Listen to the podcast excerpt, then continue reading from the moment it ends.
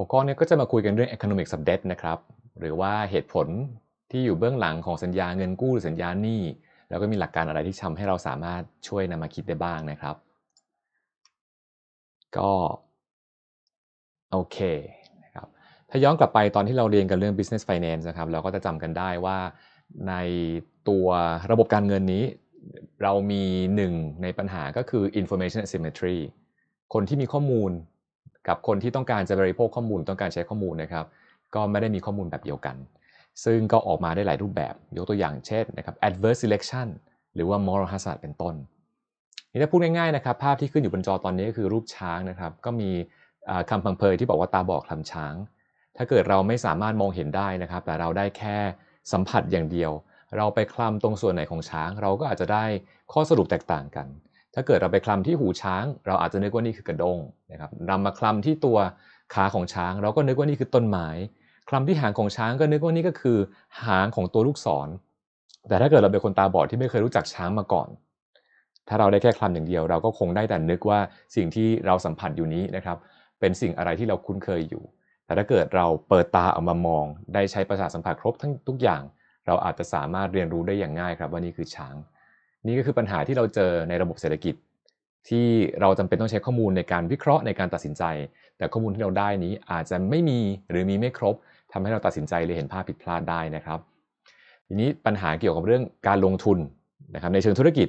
ก็มีแบ่งออกเป็น 2 อย่างด้วยกัน ก็คือ 1 เรื่อง ability to pay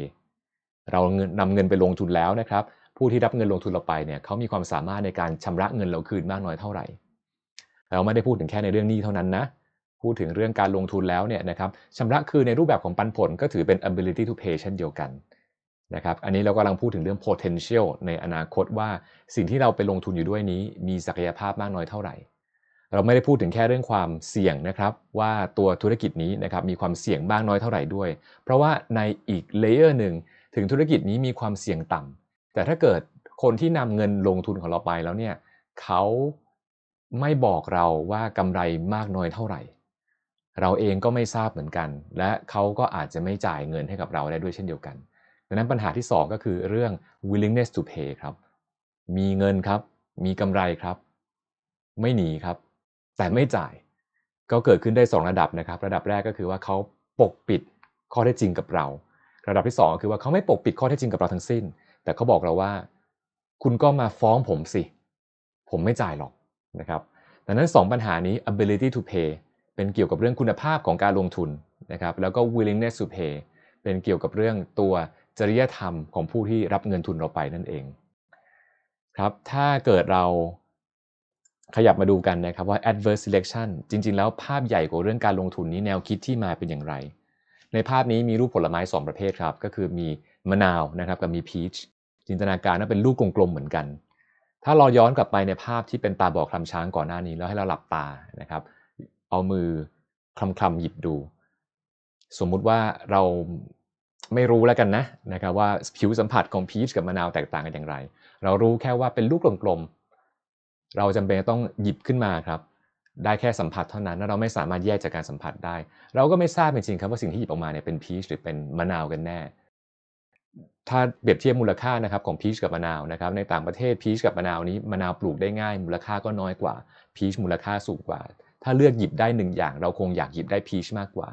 แต่อย่างที่เราได้คุยกันไว้ครับ ลูกผลไม้นี้กลมๆทั้งคู่ หยิบออกมาไม่ทราบเป็นอะไร ถ้าเกิดเราจะต้องหลับตาแล้วหยิบ หยิบออกมา อาจจะได้มะนาวก็ได้ อาจจะได้พีชก็ได้ มีสำนวนภาษาภาษาอังกฤษที่บอกว่า when life gives you lemon นะครับ make lemonade มันก็เป็นสิ่งที่ทำให้เราแสดงให้เห็นว่ามะนาวเป็นสิ่งที่มาคู่กับความเปรี้ยวนะครับ ในขณะที่พีชมาคู่กับความหวานเราก็ไม่อยากได้เท่าไหร่ ในบริบทนี้นะครับมะนาวมักถูกนำมาใช้เปรียบเทียบกับ การที่เราลงทุนหรือเลือกซื้ออะไรสักอย่างหนึ่ง ถ้าเกิดคนที่ขายของให้กับเรานี้ก็อาจจะย้อมแมวขายก็ได้นะสุภาษิตไทยใช้คำว่าย้อมแมวขาย เราไม่ทราบครับว่าคุณภาพของของที่เรากำลังซื้ออยู่นี้เป็นของที่ดีหรือของที่ไม่ดีกันแน่ เรามีข้อมูลจำกัด ถ้าเกิดเราฟังเขาพูดว่าเป็นสิ่งที่ดีหรือไม่ดี แน่นอนครับคนที่ขายก็ย่อมอยากจะพูดให้ของของตัวเองเนี่ยดูดีไว้ก่อนเสมอ ดังนั้น เราก็ไม่สามารถที่จะเชื่อได้ง่าย ๆ เพราะว่าของดีหรือของไม่ดี เขาก็ต้องเชียร์เราอยู่ดีจริงไหมครับนั่นนี่คือปัญหาที่เรียกว่า adverse selection ครับเมื่อคนที่ขายของเนี่ยเขารู้นะครับว่าเราเนี่ยไม่สามารถรู้ได้ง่ายๆหรอกครับ ว่าของที่ซื้ออยู่เป็นของดีหรือไม่ดี เขาก็มีแรงจูงใจที่จะโฆษณาเกินจริง พูดผึนพูดว่าของไม่ดีให้กลายเป็นของดีได้ไว้ก่อน แน่นอนครับเราเองก็ ไม่หลงกลจริงไหมครับ ถ้าเกิดเรารู้ว่าเขาอาจจะหลอกเราได้ เราจะต้องหลับตาคลำแล้วหยิบผลไม้ขึ้นมาหนึ่งลูก ถ้าเกิดเราคิดว่าในสมมุติว่ามันอยู่ในถุงก็แล้วกันเนาะนะครับ เอามือเข้าไปในถุงหยิบออกมา ถ้าเกิดในถุงนั้นมีแต่มะนาวไม่มีลูกพีชเลย เราก็พอจะเดาได้ หรือเราก็ตั้งความคาดหวังไว้ได้ว่า ถ้าสมมติเวลาที่เราหยิบผลไม้นี่ออกมาเนี่ยคนขายก็บอกว่าผม คิดเงินคุณก็แล้วกันนะครับคิดเงินคุณสมมุติ 10 บาท หยิบอะไรได้ออกมาเป็นของคุณเลย ถ้าเกิดเราคิดว่าข้างในถุงนี้มีแต่มะนาว เราก็คงไม่อยากจะจ่ายราคาสูงมาก อยากจะจ่ายราคาที่มันใกล้เคียงกับมะนาวมากกว่า ในขณะที่ถ้าเกิดเราคิดว่าข้างในนี้มีลูกพีชมากกว่านะครับราคาที่เรายอมจะจ่ายในการหยิบต่อหนึ่งครั้ง willingness to pay ของเรา ก็จะสะท้อนตัวมูลค่าของตัวพีชมากกว่า ดังนั้นนะครับในบริบทของเรื่องการซื้อขายของพวกนี้เนี่ยเขาก็มักนำมาใช้อธิบายให้ฟังว่าทำไมในบางกรณีที่ในตลาดเนี่ยขายของที่มีของคุณภาพดีบ้างไม่ดีบ้างปนกันไปได้เนี่ย bad quality product จะทำให้ good quality products ไม่สามารถอยู่ได้ เพราะว่าคนที่ซื้อของเนี่ยไม่ทราบหรอกครับว่าในถุงนี้มีพีชหรือมีมะนาวมากกว่า มันขึ้นกับความคาดหวังของเราขึ้นกับ expectation ของเรา ถ้าเกิด perception ของเราคิดว่าในถุงนี้มีมะนาวมากกว่าพีช willingness to pay ของเราก็จะสะท้อนมะนาว ทั้งทั้งที่คนขายเนี่ยจริง ๆ แล้วอาจจะขายพีชไม่ได้ขายมะนาวก็ได้ แต่ปัญหาอยู่ที่ว่าเราไม่ทราบจริงไหมครับ ว่าคนที่เขากำลังขายอยู่นี้ เขาขายอะไรกันแน่ เกิดขึ้นจาก information asymmetry ในบริบทการลงทุนครับ ทุกครั้งที่เราระดมทุนอยู่ เรากำลังขายส่วนหนึ่งของกิจการให้กับคนอื่นอยู่เสมอ ขายกิจการออกไปในรูปแบบของกำไรในอนาคต แบ่งเป็นส่วนแบ่ง แบ่งเป็นหุ้นหุ้นหนึ่งได้สัดส่วนนะครับเป็นเปอร์เซ็นต์ตามจำนวนหุ้นที่มีทั้งหมด อันนี้ก็คือการขายกำไรในอนาคตในรูปแบบของหุ้น ถ้าเกิดเราขายเงินในอนาคต แต่เป็นเงินที่กำหนดเอาไว้ล่วงหน้าว่าต่อไปเกิดอะไรขึ้นในอนาคตเนี่ยเราก็จะจ่ายเงินให้กับคุณอยู่ดีนะ สิ่งที่ขายอนาคตล่วงหน้าไปนี้ก็เป็นรูปแบบของหนี้ ดังนั้นไม่ว่าจะระดมทุนด้วยการออกตราสารหนี้ กู้เงินหรือว่าออกหุ้น จริง ๆ เรากำลังขายกิจการของเราให้กับคนทั้งนั้น ย้อนกลับมาที่ปัญหาตรงนี้ครับ ถ้ากิจการของเราเป็นกิจการที่มีคุณภาพที่ไม่แน่นอน และเราไม่สามารถ convince คนที่ซื้อได้ ตัว willingness to pay ของคนซื้อ หรือว่าตัว valuation ที่คนซื้อเขามีเกี่ยวกับกิจการเรา ก็จะขึ้นอยู่กับ ความไว้เนื้อเชื่อใจที่เขามีให้เราเช่นเดียวกัน ถ้าเกิดรอบๆข้างในตลาดของเรามีของที่ไม่ดีมีมะนาวมากกว่ามีพีชถ้าเขาคิดว่าเราก็คงเอามะนาวมาขายมากกว่าพีชเราเองก็โดนไปด้วย เหมือนสุภาษิตที่บอกว่าปลาเน่าตัวเดียวอาจจะเหม็นทั้งข้อง หรือสุภาษิตต่างประเทศที่บอกว่า bad apple spoils the bunch นะครับ one bad apple spoils the bunch เป็นต้น อันนี้คือปัญหาที่เรียกว่า adverse selection ครับเดี๋ยวมาดูปัญหาถัดไปกันนะครับ ปัญหาอีกอันหนึ่งที่เรียกว่า moral hazard ตะกี้ adverse selection ก็คือ เราไม่รู้ครับว่าคุณภาพของสิ่งที่เราซื้ออยู่ดีหรือไม่ดีกันแน่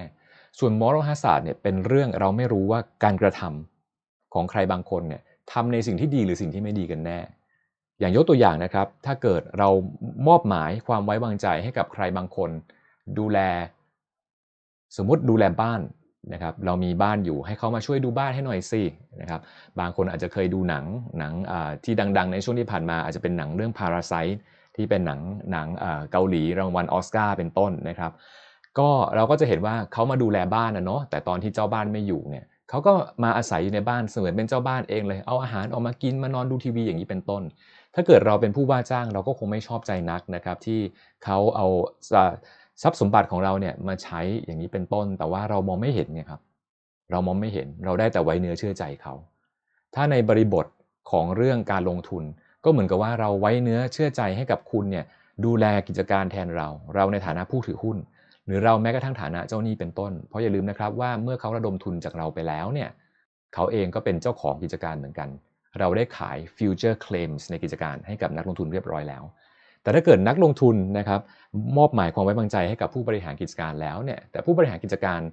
ก็ไม่ทราบว่าทำในสิ่งที่เกิดประโยชน์กับผู้กับตัวนักลงทุนจริงหรือเปล่า ทรัพยากรของกิจการที่มีอยู่ ซึ่งจริงๆ ก็เป็นของนักลงทุนนะนะถูกนำมาใช้เพื่อผลประโยชน์ส่วนตัวของผู้บริหารกิจการ เราก็ไม่อาจทราบได้ หรือเขาจะทำการตัดสินใจบางอย่าง ที่เกิดผลประโยชน์เข้าส่วนตัว แต่เราก็ไม่อาจไม่อาจสามารถแยกได้จริงว่าเอ๊ะประโยชน์นี้มันเป็นประโยชน์ส่วนตัว หรือเป็นประโยชน์ของส่วนรวมกันแน่ซ้ำร้ายยิ่งกว่านั้นนะครับ เขาอาจจะเบียดบัง เขาอาจจะปกปิดข้อมูลทำกำไรได้เยอะ แต่จริงๆ มาบอกเราว่าทำกำไรได้ไม่เยอะก็ได้ เราอยู่ในโลกที่มีมาตรฐานบัญชี ที่คอยแก้ปัญหาต่างๆ เหล่านี้เรียบร้อยแล้ว แต่ถ้าเกิดเราย้อนเวลากลับไปดูในอดีตที่ผ่านมาว่า ไม่มีสิ่งที่เป็นมาตรฐานในการเปิดเผยข้อมูลให้นักลงทุนเนี่ย เราก็ ไม่อาจจะไว้ใจได้จริงไหมครับว่าเราให้เงินลงทุนเขาไปแล้วเนี่ยเขาได้ไปลงทุนให้เกิดประโยชน์สูงสุดตามที่เขาสัญญาเราจริงหรือเปล่าอันนี้คือ 2 ปัญหาที่เป็นหัวใจของระบบการเงินเลยครับทีนี้เรามาดูกันครับว่า เราจะพูดถึงเรื่องสัญญาเงินกู้สัญญาหนี้ก่อนนะครับแล้วจะคุยกันว่าทำไมสัญญาหนี้ถึงเป็นเครื่องมืออย่างหนึ่งที่ได้รับความนิยมอย่างมาก แล้วก็แก้มามาแก้ปัญหาเกี่ยวกับเรื่อง information asymmetry ได้ดีด้วยนั่นเอง สัญญานี้ง่าย ๆ คือเป็นรูปแบบแบบนี้นะครับ เดี๋ยวขอปรับนี่ก่อนนะครับกล้องก่อนโอเคนะครับสัญญานี่รูปแบบง่ายๆ แบบนี้ครับเรานำเงินเข้ามากู้เงินเข้ามานะครับเงินกู้เรียกว่าเงินต้นภาษาอังกฤษเราใช้คำว่า principal นะครับเงินต้น เดี๋ยวปรับเมาส์ให้เป็นตัว pointer หน่อยละกันนะ เราจะได้เห็นชัดขึ้นนะครับ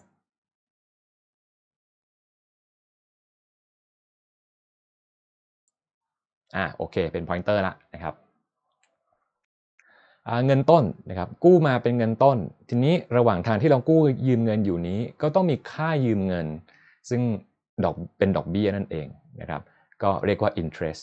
ขึ้นอยู่กับปริมาณงานเงินที่เรากู้ไป กู้มากดอกเบี้ยสูง ก็ต้องจ่ายมากนะครับกู้มากดอกเบี้ยปานกลาง ก็คูณไปครับว่าดอกเบี้ยเท่าไหร่ เป็นค่ายืมเงินของเรานะครับ ทีนี้สิ่งที่เราจ่ายคืนไปเนี่ยถ้าเกิดเราไม่จ่ายเงินต้นคืนเลยนะครับ เราจ่ายแต่ดอกเบี้ยไป เงินต้นเราก็ยังจะคงค้างอยู่เรื่อยๆ เราก็ต้องหาเงินมาจ่ายดอกเบี้ยไปเรื่อยๆโดยที่ยอดไม่ได้ลดลงเลย ดังนั้นเราอาจจะเพิ่มเงินให้อีกส่วนหนึ่งแล้วก็นำเงินส่วนเกินจากตัวดอกเบี้ยไปนี้ไปคืนเงินต้นด้วยก็ได้ เมื่อเรานำส่วนเกินนี้ไปคืนเงินต้น เงินต้นของเราก็จะลดลงเรื่อยๆ งั้นงวดหน้าที่เราจะต้องจ่ายดอกเบี้ย ถ้าเกิดดอกเบี้ยที่เราคุยตกลงกับตัวผู้ที่ให้กู้เราไว้นะครับเป็นดอกเบี้ยประเภทลดต้นลดดอก รอบหน้าที่เราจ่ายดอกเบี้ย ดอกเบี้ยเราก็จะลดลงตามจำนวนเงินต้นที่ติดลดลงไปแล้วด้วย ที่ต้องพูดออกมาแยกต่างหากอย่างนี้เนี่ยเป็นเพราะว่าการกู้ยืมเงินจริงๆแล้วดอกเบี้ย ไม่จำเป็นต้องคิดเป็นแบบลดต้นลดดอกเสมอก็ได้นะครับ มีดอกเบี้ยที่เรียกว่าเป็น simple interest rate หรือ flat interest rate ซึ่งคิดอัตราดอกเบี้ย จากเงินต้นที่กู้มาเลยทั้งหมดตั้งแต่ต้น แม้ว่าเราจะคืนเงินต้นไปแล้วเท่าไหร่ก็ตาม เวลาที่เราคิดดอกเบี้ยแต่ละงวด ก็คิดจากยอดเงินที่ยืมไปตอนแรกนั่นเอง อันนี้ก็มีการใช้งานบ้างนะครับในในตัว consumer finance แต่ถ้าเกิดเป็นเงินกู้ที่เป็นก้อนใหญ่ ๆ เรามักจะเห็นเป็นดอกเบี้ยที่เป็นลดต้นลดดอก อย่างในวิชานี้วิชาอสังหาริมทรัพย์ real estate finance เงินกู้ก็จะเป็นลดต้นลดดอกด้วยเช่นเดียวกัน แล้วก็จ่ายไปเรื่อยๆนะครับจนกระทั่งเราปลดหนี้จนหมดก็ถือว่าจบกัน เดี๋ยวจะกลับมาคุยกันในประเด็นนี้ในช่วงหลังอีกว่า แล้วมีรูปแบบอื่นได้ไหมเกี่ยวกับเรื่องการกู้เงินจำเป็นไหมครับที่เราจะต้องจ่ายดอกเบี้ยคำถามนี้จริง ๆ แล้วเราไม่ต้องจ่ายดอกเบี้ยก็ได้ แต่ไม่ได้แปลว่าเขาจะไม่คิดดอกเบี้ยเรา อาจารย์หมายความว่าไงครับ ไม่จ่ายดอกเบี้ย แต่แต่ว่าไม่แปลว่าเขาไม่คิดดอกเบี้ย สิ่งที่เราจ่ายนะครับก็คือสิ่งที่จะทำให้ balance ระหว่างเรากับเจ้าหนี้เนี่ยเปลี่ยนแปลงไป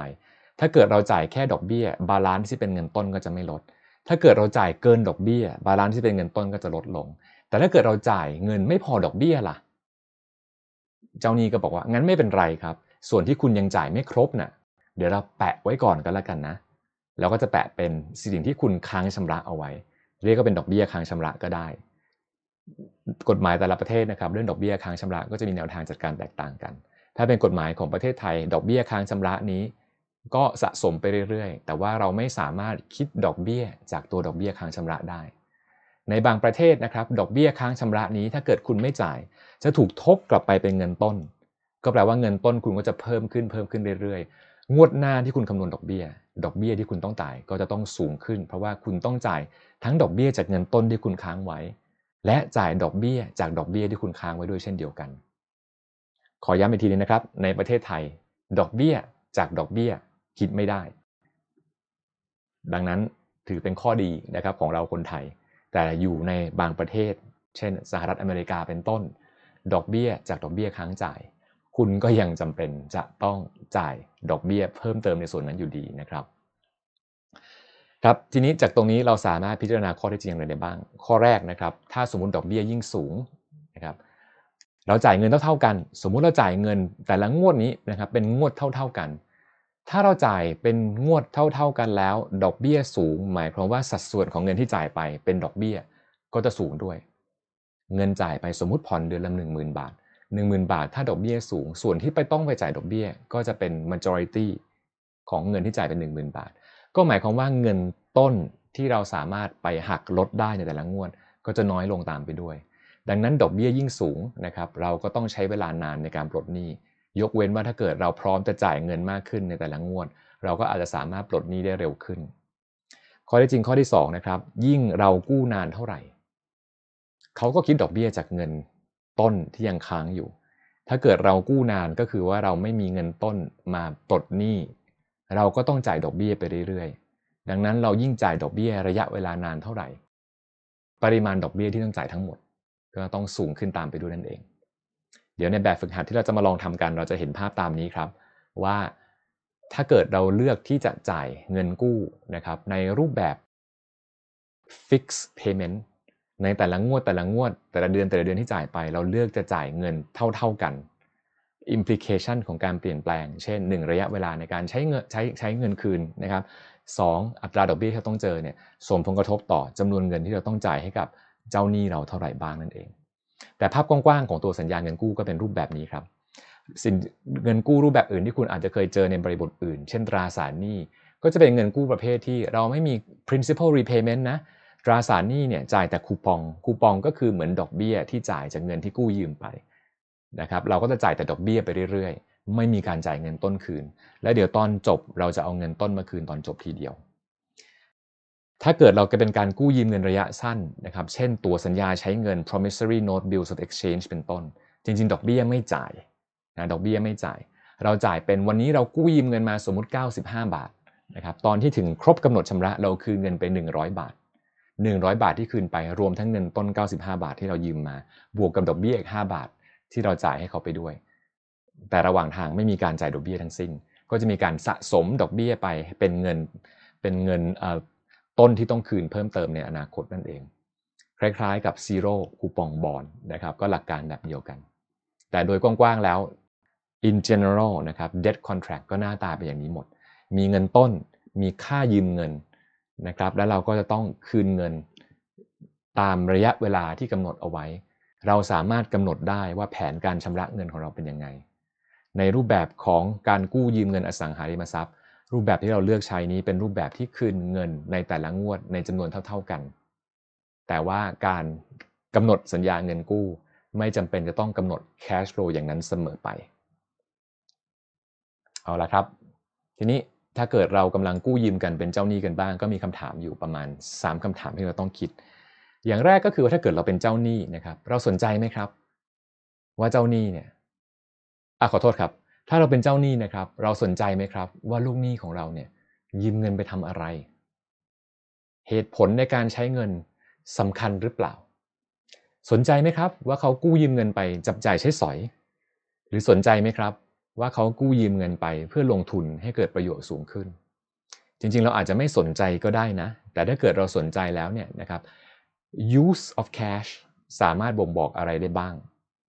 ถ้าเกิดเขานำไปจับจ่ายใช้สอย เราอาจจะอนุมานว่าอนาคต เราก็ไม่ทราบเหมือนกันนะครับ ว่าเขาจะมีความสามารถในการชำระคืนเพิ่มขึ้นหรือเปล่า แต่ถ้าเกิดคนที่กู้ยืมเงินไปเพื่อลงทุน เราอาจจะไว้วางใจเขามากกว่าว่า ถ้ากู้ยืมเงินไปลงทุนแล้วแปลว่าอนาคตน่าจะมีกำไรมากขึ้น ถ้าอนาคตเขาน่าจะมีกำไรมากขึ้น การกู้ประเภทนี้ เราน่าจะสนับสนุนไหมอาจจะมีความเสี่ยงต่ำกว่าหรือเปล่า ถ้าอย่างนั้นเราอยากจะปล่อยกู้เขามากกว่าคนอื่นไหมถ้าอยากจะปล่อยกู้เขาแล้วเนี่ยเราอยากจะให้เงื่อนไขในการ กู้กับเขาดีกว่าคนอื่นที่นำเงินไปใช้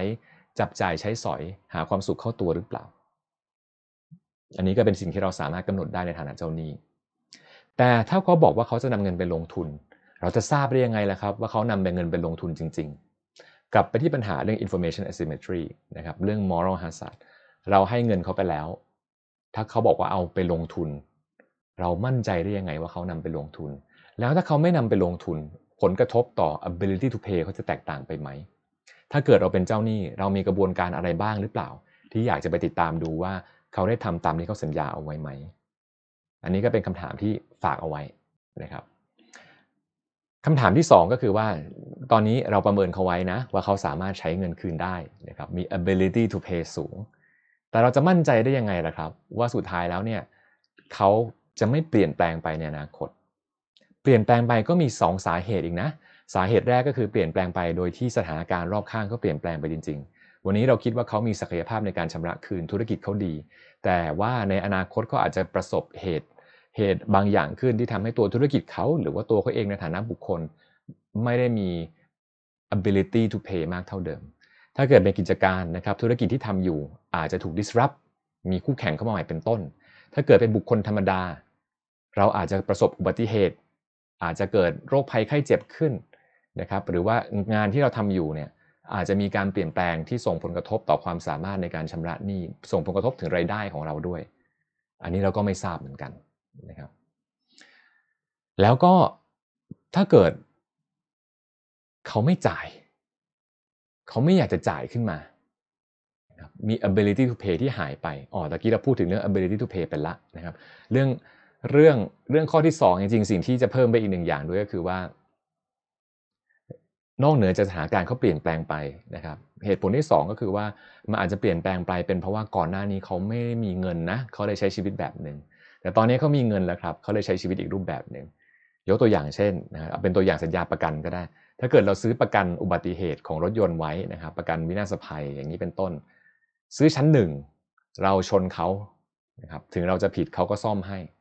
เราก็ต้องมาถามตัวเองแล้วว่าถ้าเกิดเรามีประกันชั้นหนึ่งอยู่เนี่ยเราเปลี่ยนพฤติกรรมการขับรถหรือเปล่า ขับรถโดยไม่มีประกันนะขับรถขับรถโดยมีประกัน ปรากฏว่าถ้าพฤติกรรมเราเปลี่ยนแปลงไป ประเด็นแบบเดียวกันในเรื่องการกู้ยืมเงินหรือการลงทุนก็เกิดขึ้นได้เหมือนกันนะครับก่อนหน้านี้ธุรกิจนี้โอ้ยจำกัดจำเขียมากจำกัดจำเขียมาก ไม่รู้ว่าจะไม่รู้ว่าจะมีอนาคตมาจากไหนเกิดอะไรขึ้น เราก็ต้องประหยัดไว้ก่อน แต่ว่าพอได้รับเงินลงทุนขึ้นมา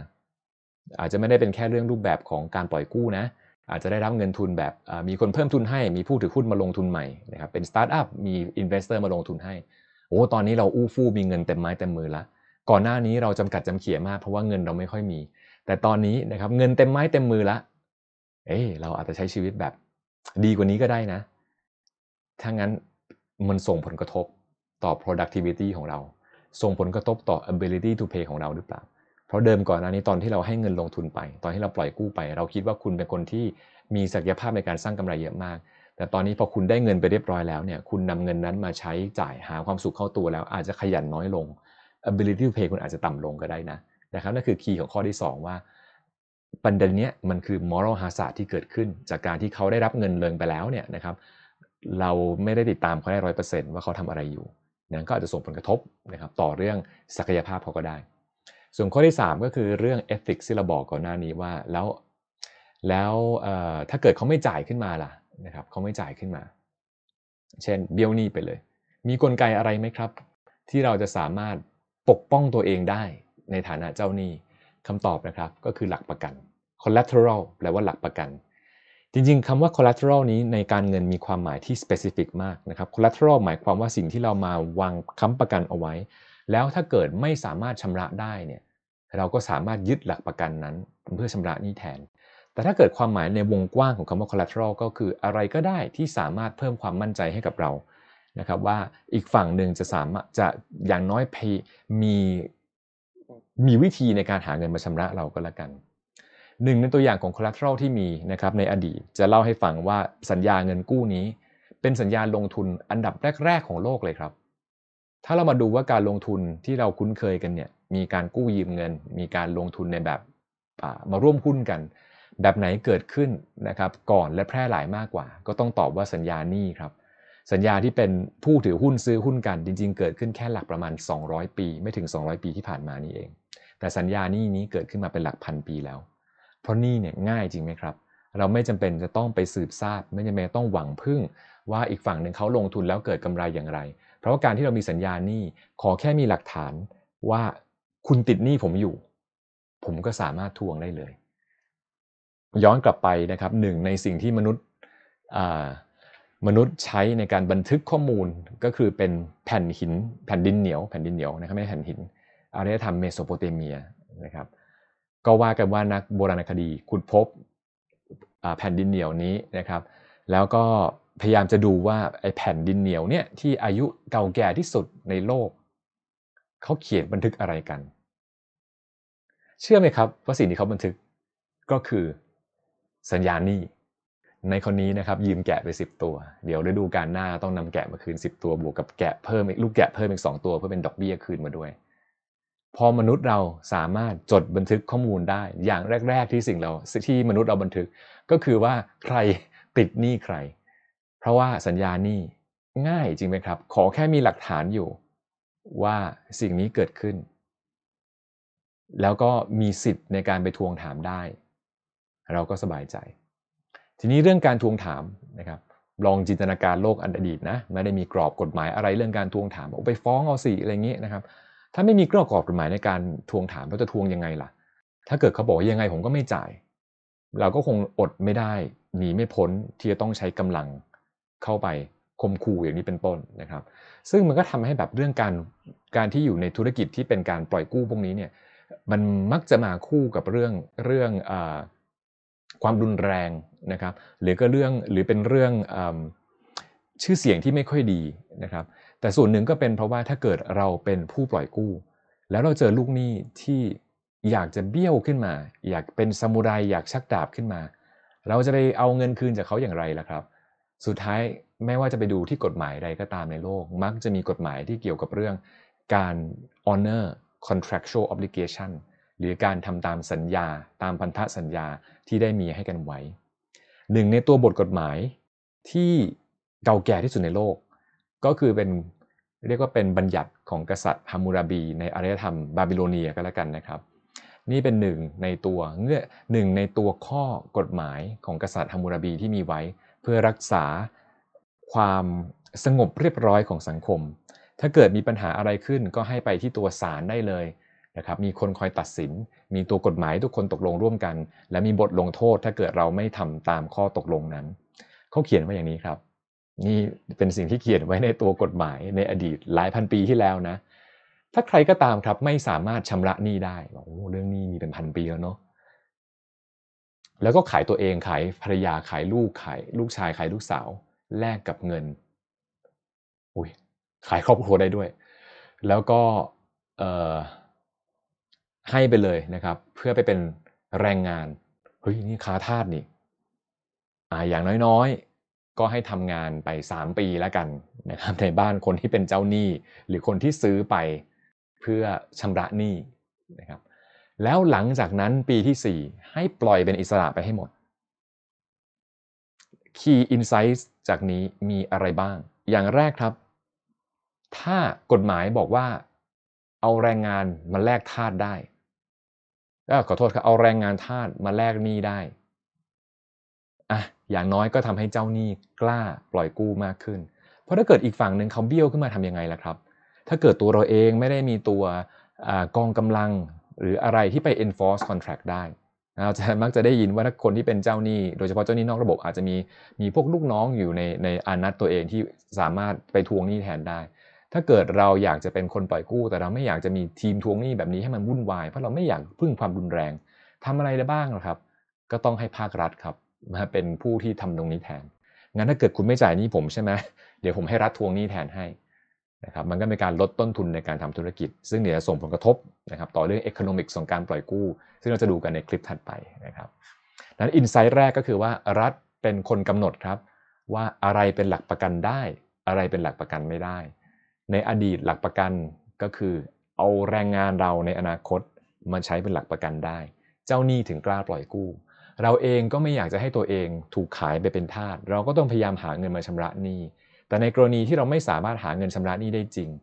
เราก็ต้องยอมรับตามเงื่อนไขนั้นครับ เพราะว่าตัวเจ้าหนี้เองบางทีเขาก็ไม่ได้มาสนใจหรอกนะ ว่าเหตุผลที่เราชำระหนี้ไม่ได้เนี่ยเป็นเพราะว่าเราเกิดอุบัติเหตุขึ้น หรือว่าเราหลอกเขาว่าเกิดอุบัติเหตุขึ้น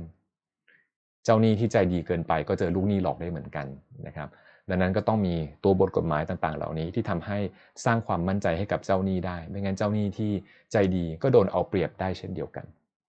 อินไซต์แรกคือเรื่องกฎหมายกำหนดว่าอะไรเป็นหลักประกันได้นะครับ มายุคปัจจุบันของเราเดี๋ยวจะดูกันว่าหลักประกันมีอะไรได้บ้าง ส่วนอย่างที่2อินไซต์ที่2นะครับก็คือ เมื่อ เกิดอุบัติเหตุอะไรบางอย่างขึ้นทำให้เราไม่สามารถชำระหนี้ได้แล้วเนี่ยเขาก็มีการกำหนดข้อกฎหมายเอาไว้ว่า เราก็ไม่ให้เขาชีวิตเราไม่ให้เขา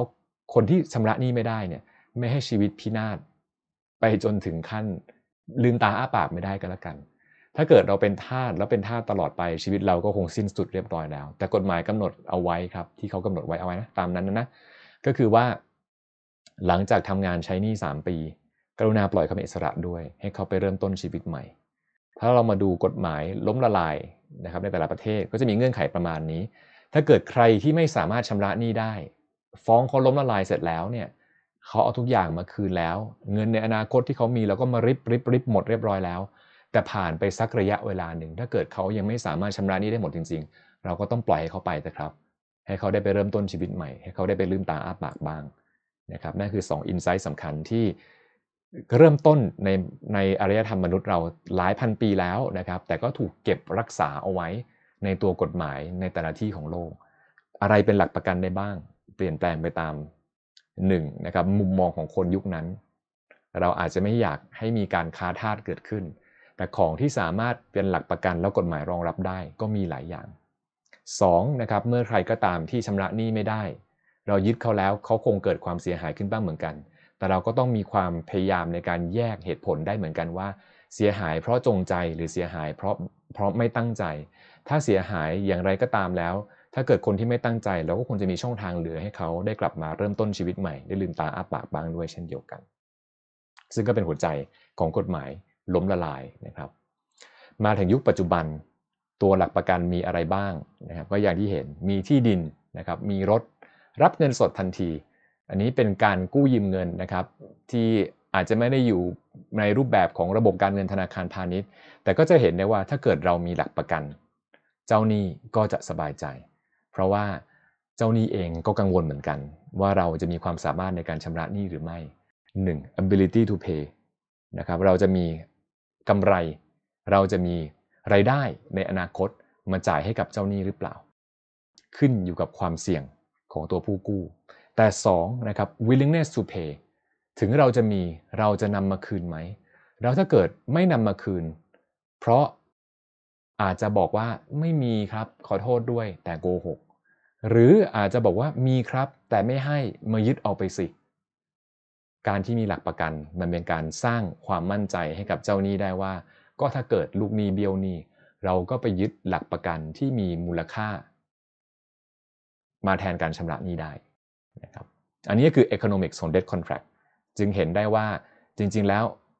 debt contract เป็นสิ่งที่อยู่คู่กับมนุษยชาติมานานมากแล้วนะครับ และเหตุผลที่อยู่คู่กับมนุษยชาติมานานมาก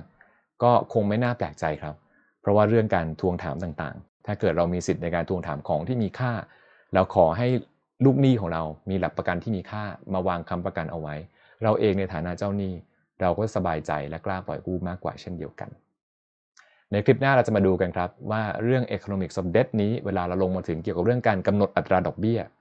อัตราดอกเบี้ยของการกู้ยืมเงินแต่ละประเภททำไมถึงสูงต่ำแตกต่างกันจังนะครับเดี๋ยวกลับมาพบกันใหม่ในคลิปหน้าครับ สวัสดีครับ ครับสิ่งที่อยู่คู่กับสินเชื่อหรือเงินกู้ก็คืออัตราดอกเบี้ยนะครับ ในคลิปนี้จะมาคุยกันเกี่ยวกับเรื่องหลักการในการกำหนดอัตราดอกเบี้ย ว่าทำไมแต่ละคน หรือว่าสินเชื่อแต่ละประเภท อัตราการดอกเบี้ยที่เราจะต้องได้รับเนี่ยถึงแตกต่างกันจัง แต่ก่อนจะไปคุยกันเกี่ยวกับเรื่องดอกเบี้ยนะครับจะมาชวนทุกคนนะครับคุยกันเกี่ยวกับเรื่องโครงสร้างของประชากรและเศรษฐกิจของไทยกันก่อนในประเทศไทยของเราประชากรปัดขึ้นกลมๆนะครับประมาณ 70 ล้านคนนี้ สิ่งที่พบก็คือว่าประชากรของเรานี้นะครับที่อยู่ในระบบแรงงานแล้วทำงานเป็นมนุษย์เงินเดือนเนี่ยมีไม่เยอะมากขนาดนั้น คนส่วนมากในประเทศของเรานะครับ มีอาชีพเป็นพนักงานรับจ้างทั่วไปทำงานรายวันนะครับ รับเงินรายวันไม่ได้มีเงินเดือนเป็นต้น เหตุผลที่นำเรื่องนี้ขึ้นมาพูดเนี่ยเป็นเพราะอะไร เดี๋ยวเราจะมาคุยกันครับว่าถ้าเกิดเราเป็นคนที่ต้องการจะกู้ยืมเงิน เวลาที่เจ้าหนี้เขาประเมินเรานะครับเขาประเมินด้วยวิธีไหนบ้าง แล้วส่งผลกระทบอย่างไร ต่อเรื่องการกำหนดอัตราดอกเบี้ยของเราบ้างนอกจากเรื่องตัวโครงสร้างของตัวประชากรและแรงงานของเราที่ส่วนมาก เป็นคนที่รับจ้างนะครับแรงงานฝีมือแรงงานรับจ้างรายวันเป็นต้น ตัวโครงสร้างของตัวธุรกิจในประเทศไทยเป็นอย่างไรบ้าง บริษัทจดทะเบียนประเทศไทยที่เป็น S เป็น M เป็น E นะครับมีรวมๆอยู่ประมาณ 4 0 0แสนบริษัทเท่านั้น บริษัทที่เรียกว่าเป็นบริษัทขนาดใหญ่ที่เป็น corporate นะครับตามตามนิยามนะครับของสำนักงงาน SME เนี่ยเขากำหนดไว้อยู่ที่ประมาณ 500 ล้านบาทขึ้นไป มีประมาณ 6,000 บริษัทเท่านั้นครับ บริษัทที่จดทะเบียนตลาดหลักทรัพย์ประเทศไทยมีประมาณ 700 กว่าบริษัทเท่านั้น บริษัทที่เป็น medium size enterprise รายได้ประมาณ 100-500 ล้าน ประมาณ 4,000 กว่าบริษัท บริษัทขนาดเล็กรายได้ต่ำกว่า 100 ล้าน ประมาณ 385,000 บริษัท และบริษัทที่เป็น micro SMEs เช่นอาจจะเป็นขายของออนไลน์นะครับ เขากำหนดไว้รายได้ไม่เกิน1ล้าน8แสนบาท คือรายได้ขั้นต่ำที่จะต้องจดทะเบียนชำระภาษีมูลค่าเพิ่มหรือแวดนะครับ ประมาณ2ล้าน7แสนราย โครงสร้างเศรษฐกิจบ้านเราก็เป็นแบบเดียวกันครับ ธุรกิจส่วนมากในบ้านเราเป็นธุรกิจขนาดเล็ก ส่วนอื่นๆ ที่เป็นผู้ประกอบการมีเป็นไมโครองค์ประกอบอื่น อย่างที่ได้เห็นในภาพก่อนหน้านี้ว่า อาจจะเป็นรับจ้างนะครับขนส่งทำการเกษตร หรือแรงงานรายวันเป็นต้น เป็น majority ของประเทศ นี้ถ้าเกิดเราในฐานะบุคคลธรรมดาทั่วไปนะครับหรือในฐานะกิจการ ต้องการจะเข้าถึงแหล่งเงินกู้ จะเข้าถึงวิธีไหนได้บ้าง แล้วส่งผลกระทบต่ออัตราดอกเบี้ยที่เราจะต้องเจออย่างไรบ้าง ย้อนกลับไปที่คลิปที่แล้วนะครับ เราคุยกันว่าถ้าเกิดเราเป็นนักลงทุน จะเป็นเจ้าหนี้หรือเป็นผู้ถือหุ้นก็ตาม เราสนใจ 2 เรื่องด้วยกัน 1ก็คือความสามารถในการชำระ และ2ก็คือเขามีความยินยอมในการชำระมากเท่าไหร่ ability to pay และ willingness to pay นั่นเอง แล้วก็มี challenge ที่เกิดขึ้นจาก information asymmetry มี challenge ที่เกิดขึ้นจาก risk and uncertainty ว่าคนที่เราปล่อยกู้ไปแล้วเนี่ยนะครับ จริงๆ แล้วตัวเขาเองอาชีพเขาเอง มีความเสี่ยงมากน้อยเท่าไหร่ ถ้าเกิดเราย้อนกลับไปภาพก่อนหน้านี้ ประชากรไทยที่เป็นมนุษย์เงินเดือนนะครับ มีอยู่หลักประมาณ 10 กว่าล้านคน นี่คือคนที่มีรายได้ประจำคนส่วนมากในประเทศไม่ได้มีรายได้ประจำแปลว่ารายได้ของเขามีความไม่แน่ไม่นอน เราในฐานะเจ้าหนี้เราก็กังวลมากกว่าว่า เราปล่อยกู้ไปแล้วนะครับ เดือนนี้เขาดูมีกำไร เดือนหน้าจะมีกำไรอยู่หรือเปล่า เพราะเราเป็นเจ้าหนี้ลูกหนี้กำไรมากหรือกำไรน้อย เราก็จริงๆ อยากจะเก็บดอกเบี้ย อยากจะเก็บเงินต้นคืน ในอัตราเท่าๆกัน เพราะมันเป็นความตกลงที่มีไว้ร่วมกันว่า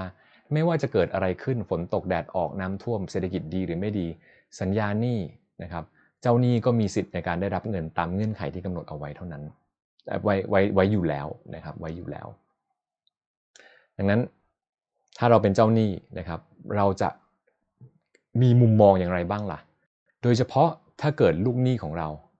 มีความเสี่ยงนะครับ มี risk และมี uncertainty ว่าเราปล่อยกู้ไปแล้ว เขาจะมีความสามารถในการชำระคืนหรือเปล่า แล้วถ้าปล่อยกู้ไปแล้ว เป็นหนี้เสียขึ้นมาล่ะ จะทำอย่างไร อันนี้ก็เป็นสมการครับกว้างๆของการทำกำไรกำไรก็คือไรายได้ลบค่าใช้จ่ายงั้นถ้าเกิดเราลองมา เจาะย่อยลงไปดูครับว่าในธุรกิจถ้าเราปล่อยสินเชื่อ รายได้ของเราคืออะไร ค่าใช้จ่ายของเราคืออะไร รายได้ของเรา ก็ดอกเบี้ยนะครับ ปล่อยกู้มีดอกเบี้ย ในบางกรณีอาจจะมีการคิดค่าธรรมเนียมจากการปล่อยกู้ ตามหลักมาตรฐานบัญชีใหม่ตอนนี้ ก็มีการรับรู้แล้วครับว่ารายได้ที่เกิดขึ้นจากการปล่อยกู้ ไม่ว่าจะเป็นค่าธรรมเนียม หรือจะเป็นดอกเบี้ย จริงๆ ก็ถือเป็นเหมือนดอกเบี้ยทั้งนั้น ที่พูดอย่างนี้ขึ้นมาให้ฟังเนี่ยเพราะว่าบางทีนะครับเราอาจจะบอกว่า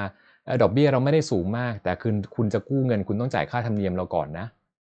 ก็มีคำถามว่าอ้าวงั้นค่าธรรมเนียมที่จ่ายนี้ ถ้าเป็นค่าธรรมเนียมที่ต้องจ่ายตามปริมาณวงเงินที่กู้ยืมไป แล้วค่าธรรมเนียมนี้มันมันแตกต่างจากดอกเบี้ยยังไงล่ะ ก็มีความคล้ายกันมากนะครับ ดังนั้นเขาก็มีมีมีเป็นข้อกำหนดใหม่ว่าเวลาเราเวลาเรากำหนดว่ารายได้พวกนี้คืออะไร ก็ถือเป็นรายได้ดอกเบี้ยทั้งนั้นแหละ นะครับแล้วในทางกลับกันเวลาเราเป็นคนที่กู้ยืมเงินลูกหนี้นะครับเรามองค่าธรรมเนียมกับดอกเบี้ย ก็ควรจะมองเป็น2ออย่างที่เหมือนกัน เพียงแต่ว่าวิธีการคิดแตกต่างกัน ค่าธรรมเนียมก็คิดจากเงินที่เรากู้ไปเลย กู้ 1 ล้านคิดค่าธรรมเนียม 1%ก็เท่ากับจ่ายไป 10,000 บาท แต่ถ้ากู้ 1 ล้านมีดอกเบี้ย 6%ก็จ่ายไป 60,000 บาทต่อปีงั้นยิ่งกู้นานก็ยิ่งจ่ายยิ่งต้องจ่ายดอกเบี้ยเยอะ แต่ส่วนค่าธรรมเนียมนี้นะครับจะกู้สั้นกู้ยาวก็คือโดนคิดไปเรียบร้อยแล้วจากวงเงิน เราก็สามารถมาคำนวณ 2 อย่างรวมกัน ให้กลายเป็นค่าใช้จ่ายการเงินแบบโดยองค์รวมโดยโดยเป็น total interest cost ก็ได้เรามองกันก็ได้นะครับ แล้วก็มาเล่ารายละเอียดย่อยให้ฟังนะครับ แล้วค่าใช้จ่ายมีอะไรบ้าง แน่นอนครับค่าใช้จ่ายลำดับแรกก็คือดอกเบี้ยที่กู้ยืมมา ถ้าเกิดเราเป็นผู้ปล่อยกู้นะครับ แล้วเราไปกู้ยืมเงินมาอีกทีหนึ่ง ส่วนที่เหลือก่อนจะเป็นกำไรของเรา เราก็ต้องนำเงินไปคืนกับคนที่กู้มาก่อน เรายิ่งกู้เยอะนะครับ เราทำกำไรได้มาก ส่วนที่ตกมาเป็นของเจ้าของเราก็ค่อนข้างเยอะตามไปด้วย แต่ถ้าเกิดเรากู้มาน้อยนะครับ เราก็มีค่าใช้จ่ายตรงนี้น้อยนะนะครับ แต่กำไรของเราที่ได้กลับมา ก็ต้องมาจากการที่เราต้องเอาเงินตัวเองไปลงทุนในการปล่อยกู้เยอะด้วย ก็หลักการแบบเดียวกันกับตัว leverage ในการทำธุรกิจธรรมดาทั่วไป การทำธุรกิจสินเชื่อ นะครับ leverage มาคิดเป็นส่วนหนึ่งของตัวตัว productive input ว่าเราจะไปปล่อยกู้ เราเลือกจะใช้เงินกู้ข้างนอกมากน้อยเท่าไหร่ เราเลือกใช้เงินกู้ข้างนอกน้อย ก็คือต้องใช้เงินตัวเองเยอะใช้ equity ตัวเองเยอะนะครับก็สะท้อนในนี้ ต้นทุนอื่นในการบริหารจัดการ ต้นทุนในการหาลูกค้า acquisition ต้นทุนในการคัดกรองลูกค้าว่าสุดท้ายลูกหนี้คนนี้ที่เข้ามาสมัคร เราควรจะปล่อยกู้ดีหรือไม่ เราเรียกว่า underwriting เดี๋ยวคลิปหน้าจะกลับมาคุยกันครับว่า underwriting process นะครับเขาพิจารณาอะไรยังไงกันบ้าง แต่อันนี้ให้เห็นคร่าวๆ กันว่าเป็นเงื่อนไขในการพิจารณาดูว่า คนที่เข้ามาสมมติ 100 คนนี้นะครับ เราจะให้เป็นลูกหนี้ร้อยคนเลยดีหรือเปล่า ถัดมาคือต้นทุนในการติดตามดูครับ เราตกลงเป็นลูกหนี้กันเรียบร้อยแล้วนะ เราต้องไปติดตามดูต่อเรื่อยๆได้ว่าคุณยังเป็นลูกหนี้ที่ดีต่อไปหรือเปล่า ถ้าเกิดคุณมี ปัญหาอะไรขึ้นเราจะได้กลับมาคุยกันก่อน ถ้าเกิดคุณประสบปัญหาบางอย่างจนถึงขั้นที่เราคิดว่าเราน่าจะไปต่อกันไม่ได้แล้ว เราก็ต้องมีวิธีนะครับในการบริหารจัดการว่าจะเอาอยัางไงต่อดี มีต้นทุนในการไปติดตามเก็บหนี้นะครับ แล้วก็มีต้นทุนที่เกิดขึ้นจากการที่กลายเป็นหนี้เสีย เราจะต้องถ้าไม่ตั้งสำรองไว้ก่อน เราก็ต้อง write off เป็น expense ของเราไปนะครับถ้านำสิ่งนี้มาสรุป แล้วนำกำไรนี้นะครับมาหารเป็นกำไรต่อวงเงินกู้ที่ปล่อยออกไป เป็น profit per loan ตัวสมการข้างบนก็สามารถสรุปคร่าวๆได้ดังนี้ครับ profit per loan ก็มาจากนะครับ interest revenue per loan ก็คือ interest rate นะครับ interest expense per loan อ่า อันนี้ก็เป็น cost of fund ส่วนนี้ถ้าเกิดใครที่เรียนวิชาพวกอ่า banking หรือ credit นะครับก็อาจจะคุ้นคำว่า NIM net interest margin ก็คือสิ่งที่เราได้เงินมาจากการปล่อยกู้นะครับกับต้นทุนของเงินที่ใช้จากการปล่อยกู้ไปนะครับ ต่อต่อตัวเงินที่เราปล่อยกู้ออกไปวงเงินที่ปล่อยกู้ออกไปนั่นเองนะครับ แล้วส่วนที่เป็น bad debt นะครับเราก็ขอเรียกรวมเป็น NPL ก็แล้วกัน ถ้าเกิดมี NPL เยอะ นะครับเป็น bad debt เป็น non performing loan ไม่จ่ายที่ทำให้เราต้องตั้งสำรอง หรือสุดท้ายต้องมา write off มันก็เป็นเป็น expense ของตัวธุรกิจเรา และส่วนสุดท้ายก็คือเป็น operating expense หรือขอเรียกก็เป็น OPEX นะครับ per loan เองนั้นจะเห็นได้ว่าถ้าเกิดธุรกิจนี้ operating cost สูง คุณก็ต้องกำหนดดอกเบี้ยสูง ไม่งั้นคุณจะทำกำไรได้ยังไง ถ้าธุรกิจนี้ ใช้คำว่าธุรกิจแต่ว่าจริง ๆ แล้วคือลูกหนี้แล้วกันนะครับถ้าลูกหนี้นี้มีความเสี่ยงสูง คุณก็ต้องคิดดอกเบี้ยสูงเหมือนกัน แม้คุณจะทำกำไรได้ยังไง ดังนั้นตัวสมการ profit equation นี้คือตัวกำหนดเลยครับว่าเงินกู้แต่ละประเภท ลูกหนี้แต่ละคนทำไมเราต้องตั้งอัตราดอกเบี้ยแตกต่างกันด้วย ในชีวิตจริงเราอาจจะไม่สามารถตั้งอัตราดอกเบี้ยให้แตกต่างกันทุกคนแบบ individually ได้ เพราะว่าการที่เราจะ standardize pricing มันก็ทำให้เกิดประโยชน์เหมือนกัน ถ้าเราต้องการจะทำเป็น customized pricing ให้แต่ละคน กระบวนการการนะครับกระบวนการในการทำอาจจะมีความซับซ้อนไม่คุ้มค่าทำเป็นต้นนะครับ เราก็เลยมักจะเห็นว่าถ้าเป็นเเงินกู้ที่เป็น retail financial products อย่างเช่น บัตรเครดิต อย่างนี้เป็นต้นอัตราดอกเบี้ยมักจะไม่ได้มีความแตกต่างกันว่าอ่าผู้กู้แต่ละคนมีอัตราดอกเบี้ยที่เป็นจำเพาะเจาะจงของตัวเอง แต่เวลาเราพูดถึง corporate loan ที่เป็น ที่เป็นเงินกู้ขนาดใหญ่หลักพันล้านหมื่นล้านเป็นต้น แต่ละคนอัตราดอกเบี้ยก็คือต่อรองกับตัวธนาคาร หรือตัวผู้ให้กู้ได้เลย ในธุรกิจประเภทนี้มีความยูนิคอย่างหนึ่งครับเมื่อเทียบกับธุรกิจประเภทอื่น ก็คือว่า เวลาคุณตั้งราคาไว้แล้ว คุณตั้งดอกเบี้ยไว้แล้วเนี่ยคุณก็ไม่รู้หรอกนะว่าคุณจะกำไรเท่าไหร่ เพราะว่ามันเป็นเรื่องของอนาคต ถ้าเกิดเราขายอาหารนะครับเรารู้ต้นทุนของเราชัดเจน เราตั้งราคาไปเรารู้แล้วว่าขายที่ราคาจานละร้อยบาทกำไรกี่บาทต่อจาน แต่ว่าเราขายสินเชื่อ เราตั้งราคาของเงินไว้ เช่น อัตราดอกเบี้ย 18%เหมือนจะสูง แต่เราอาจจะไม่กำไรก็ได้ เพราะอะไร เพราะถ้าเกิดเราเลือกขายของให้คนผิด เราเลือกลูกค้าสินเชื่อไม่ดี แล้วมีความเสี่ยงสูง NPL สูง มาจากการที่ทำ bad underwriting คือเลือกลูกค้าผิด ว่าเรายังไม่รู้วันนี้นะว่าจะเป็นยังไง กว่าจะรู้นะครับสัญญาเงินกู้ระหว่างกัน ถ้าเป็นเงินกู้ส่วนบุคคลอาจจะประมาณ 3 ปี 5 ปี เงินกู้ซื้อบ้านอาจจะ 30 ปี เราไม่รู้เลยครับ ระหว่างทางที่กำหนดไปนี้เนี่ยเราตั้งราคาถูกหรือเปล่า กับความเสี่ยงที่เราเจอ เราอาจจะขาดทุนได้ จากลูกค้าแต่ละคน ถ้าเกิดกระบวนการทำ underwriting เราไม่ดี ข้อที่2นะครับถึงเราจะทำ underwriting ไว้ดีแค่ไหนแล้ว แต่มันเป็น probabilistic เราไม่ทราบจริงๆ ว่าคนนี้จะเป็นลูกหนี้ที่ดีหรือไม่ดีกันแน่ เราได้แต่เดาว่าเขามีโอกาสจะเป็นลูกหนี้ดีหรือไม่ดี แต่ว่า สิ่งที่เกิดขึ้นจริง เราก็ไม่ทราบเหมือนกันว่าจะเป็นอย่างไร ถ้าไม่มี diversification เราเดาว่าลูกหนี้คนนี้ดีหรือไม่ดี ยกตัวอย่างเช่นนะครับ ปล่อยกู้บริษัทหนึ่งบริษัทที่มีขนาดใหญ่มาก โอ้ยคนนี้ดี ไว้ใจได้หาเงินมาคืนแน่นอน ปล่อยกู้ไปสักหมื่นล้านก็ได้ไม่มีปัญหา โอกาสที่เขาจะชิ่งเงินเราอาจจะมีแค่สักหนึ่งเปอร์เซ็นเท่านั้นโอเค ความเสี่ยงต่ำมากปล่อยไปเถอะ แต่โอกาสหนึ่งเปอร์เซ็นนั้นเนี่ยเวลามันเกิดขึ้น เงินกู้หนึ่งหมื่นล้านที่ปล่อยไป ก็เป็นหนี้เสียได้ทั้งหนึ่งหมื่นล้านเลย ถึงโอกาสจะเป็นหนึ่งเปอร์เซ็นก็เถอะแต่เวลาที่เกิดขึ้น มันก็คือ 100%ของเงินก้อนนั้นที่ได้รับความเสียหายดังนั้นถ้าเกิดเราอยู่ธุรกิจสินเชื่อก็ต้องมีเรื่อง diversification ขึ้นมา เพราะ 1%จะกลายเป็น 1% damage ได้ ก็ต่อเมื่อคุณมี 100 รายที่เป็นลูกค้า ดังนั้น 1%ในบริบทนี้ก็คือว่าลูกค้า 1 ในร้อยรายไม่จ่ายเงินเรา ยังมี 99 คนที่จ่ายนะ ดังนั้นไม่เสียหาย แต่ถ้าเกิดมีลูกค้าที่มีโอกาสจะเป็นหนี้เสีย 1%แต่มีลูกค้าแค่คนเดียว มันก็สิ่งที่เกิดขึ้นได้ก็มีแค่เขาเป็นหนี้เสีย หรือไม่เป็นหนี้เสีย ถ้าไม่เป็นหนี้เสียเราก็รอดไป แต่ถ้าเป็นหนี้เสียแล้วเราไม่ได้มี diversify ไม่มี diversification อะไรเลยลุงหนี้เจ้านั้นเจ้าเดียวก็ทำให้เราเจ็บหนักในเช่นเดียวกัน ประเด็นข้อที่ 3 ครับ เราในฐานะผู้ปล่อยกู้เราทำ underwriting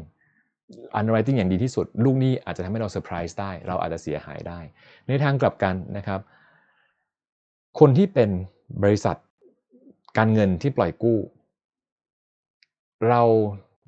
กลัวเรื่อง NPL ซึ่งเป็นอนาคตที่ยังไม่เกิดขึ้น หมายความว่าถ้าลูกหนี้หรือคนที่จะมากู้จากเรานี้ สร้างความไม่มั่นใจให้กับเรา ถึงแม้ว่าเขาเองจะเป็นคนที่น่าไว้ใจมาก น่ามั่นใจมาก แต่ว่าวิธีในการสร้างความมั่นใจ ในการสร้างความไว้วางใจนั้น ตัวผู้ปล่อยกู้คิดว่ายอมรับไม่ได้หรือไม่อยากจะเสี่ยงด้วย เขาก็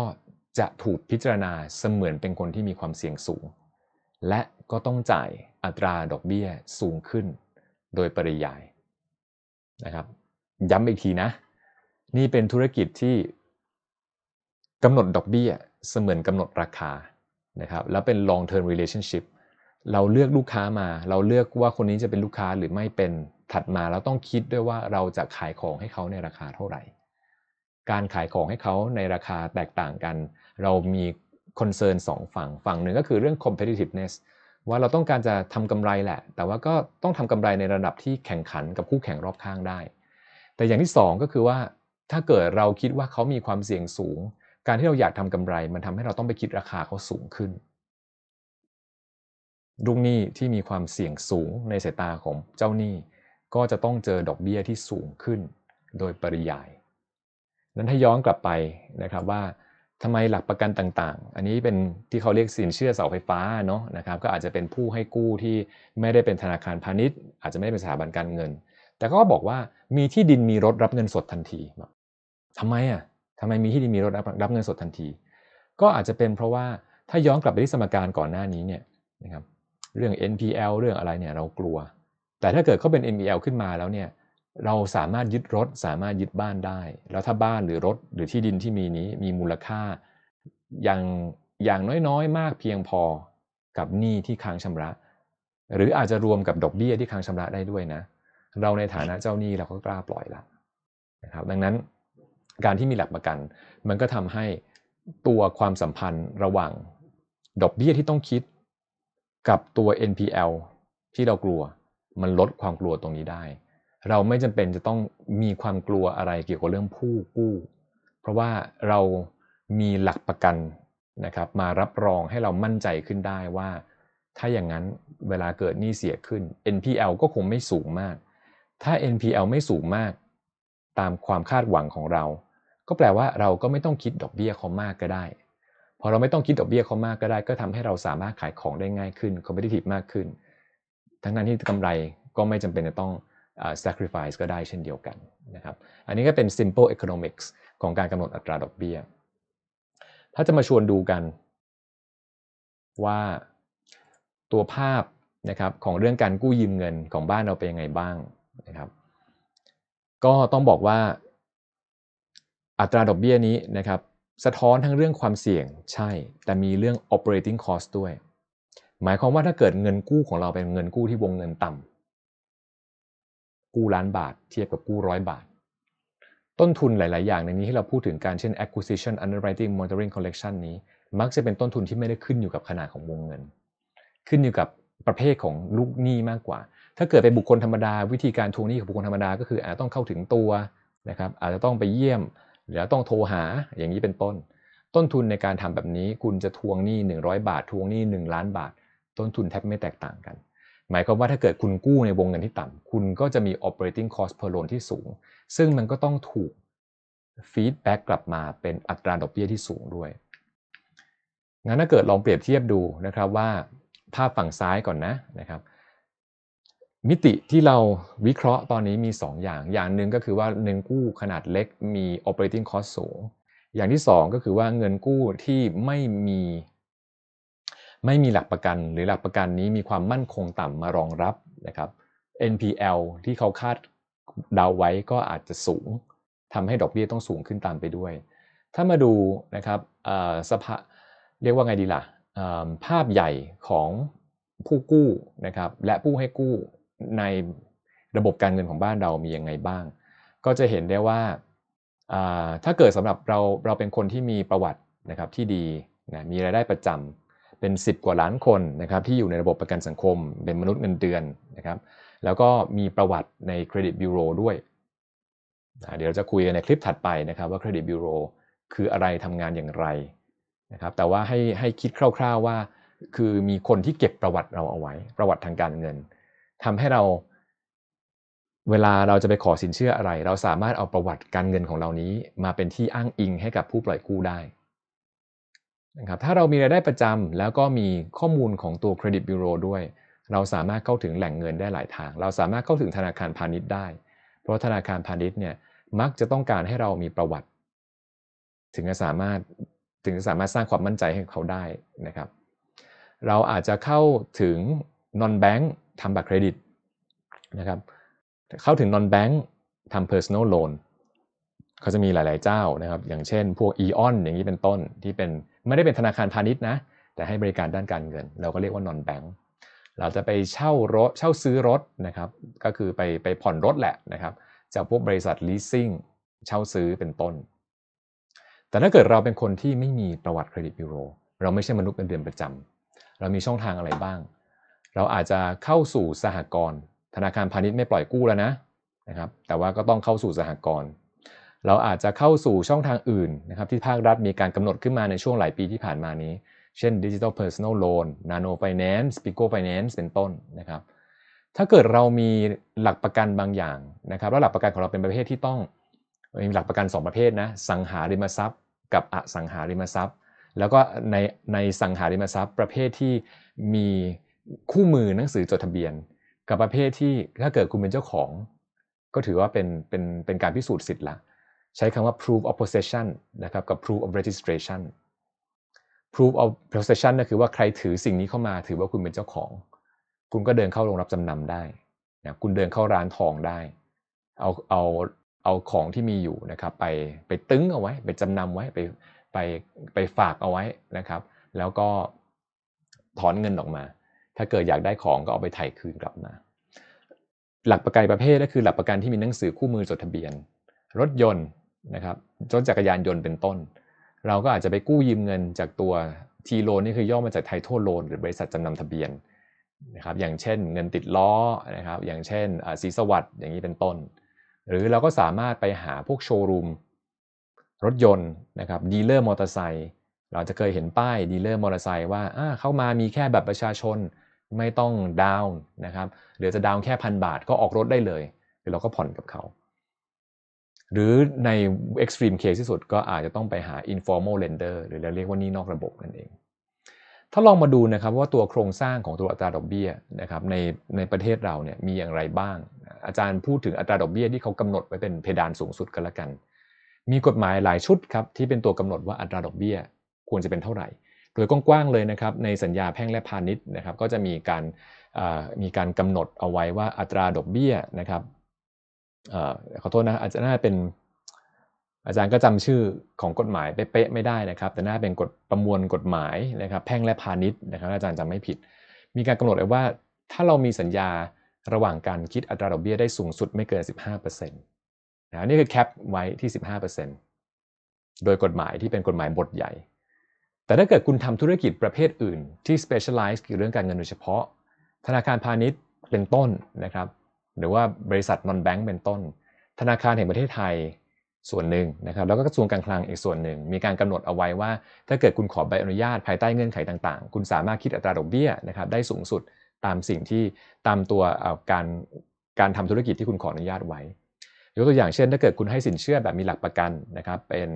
เป็นยานพาหนะ เช่นรถยนต์ รถมอเตอร์ไซค์นะครับคุณคิดอัตราดอกเบี้ยได้สูงสุด 24% ถ้าเกิดคุณปล่อยกู้นะครับเป็น unsecured personal loan นะครับคุณคิดอัตราดอกเบี้ยได้สูงสุด 25%แต่ถ้าเกิดคุณให้กู้นะครับเป็น Nano Finance Pico Finance Digital P Loan เป็นต้น ก็จะมีหลายอัตราครับขึ้นอยู่กับว่าคุณเข้าสู่เงื่อนไขประเภทไหน เช่น ถ้าเกิดเป็น Nano Finance ที่ได้สูงสุด 33% Digital P Loan 25%เป็นต้น นี่คืออัตราที่ตัวกฎหมายกำหนดเอาไว้นะครับแต่สิ่งที่เรากำหนดกำหนดเองในฐานะผู้ให้บริการ เราอาจจะเลือกกำหนดในอัตราที่ต่ำกว่านั้นก็ได้ แล้วแต่ว่าเราสะดวกจะคิดเท่าไหร่ เพราะสุดท้ายสิ่งที่สำคัญก็คือตัวสมการกำไรนี้ครับว่า ถ้าเกิดเราปล่อยกู้ไปเนี่ยนะครับรายได้ดอกเบี้ย กับต้นทุนดอกเบี้ย เทียบกับหนี้เสียกับตัว operating cost เรายังคุ้มค่าอยู่หรือเปล่า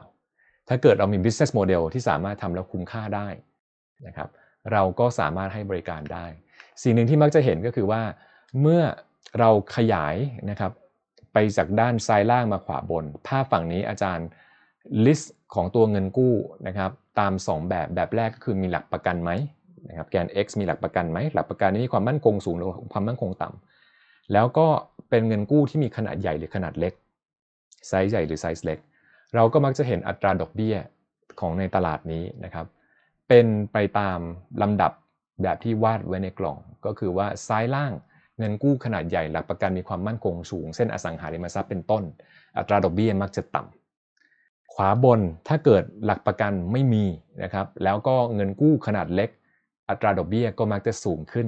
ตามไปด้วย ทั้งนี้เป็นเพราะด้านขวาบนนะครับทั้งมีต้นทุนในการให้บริการสูง และมีความเสี่ยงสูงปนไปด้วย ก็ย้อนกลับไปที่สไลด์ก่อนหน้านี้ครับกำไรจากการปล่อยกู้ เท่ากับนิม ส่วนต่างของดอกเบี้ยที่คุณคิดได้นะครับจากต้นทุนของคุณกับสิ่งที่คุณคิดกับลูกค้า ลบด้วย default risk collateral สามารถลด default risk ได้ เพราะว่าถึงเขาจะผิดนัดชำระหนี้ เราก็ยึดหลักประกันมาใช้หนี้แทน 2. นะครับ operating cost per loan ยิ่งเงินกู้ขนาดเล็กเท่าไหร่ อัตราดอกเบี้ยก็ยิ่งสูงขึ้นตามไปด้วย ดังนั้นสำหรับเงินกู้อสังหาริมทรัพย์ในคลาสนี้ อัตราดอกเบี้ยก็เลยจะเป็นอัตราดอกเบี้ยที่ค่อนข้างต่ำจริงๆแล้วเป็นอัตราดอกเบี้ยสำหรับการกู้ยืมเงินนะครับของเราที่อาจจะต่ำที่สุดแล้วที่สามารถหาได้ด้วยก็ได้ อันนี้ก็เป็นภาพใหญ่นะครับของการกำหนดอัตราดอกเบี้ย ที่สามารถนำไปใช้ได้ทั้ง consumer finance ไปจนถึง corporate finance ด้วยครับ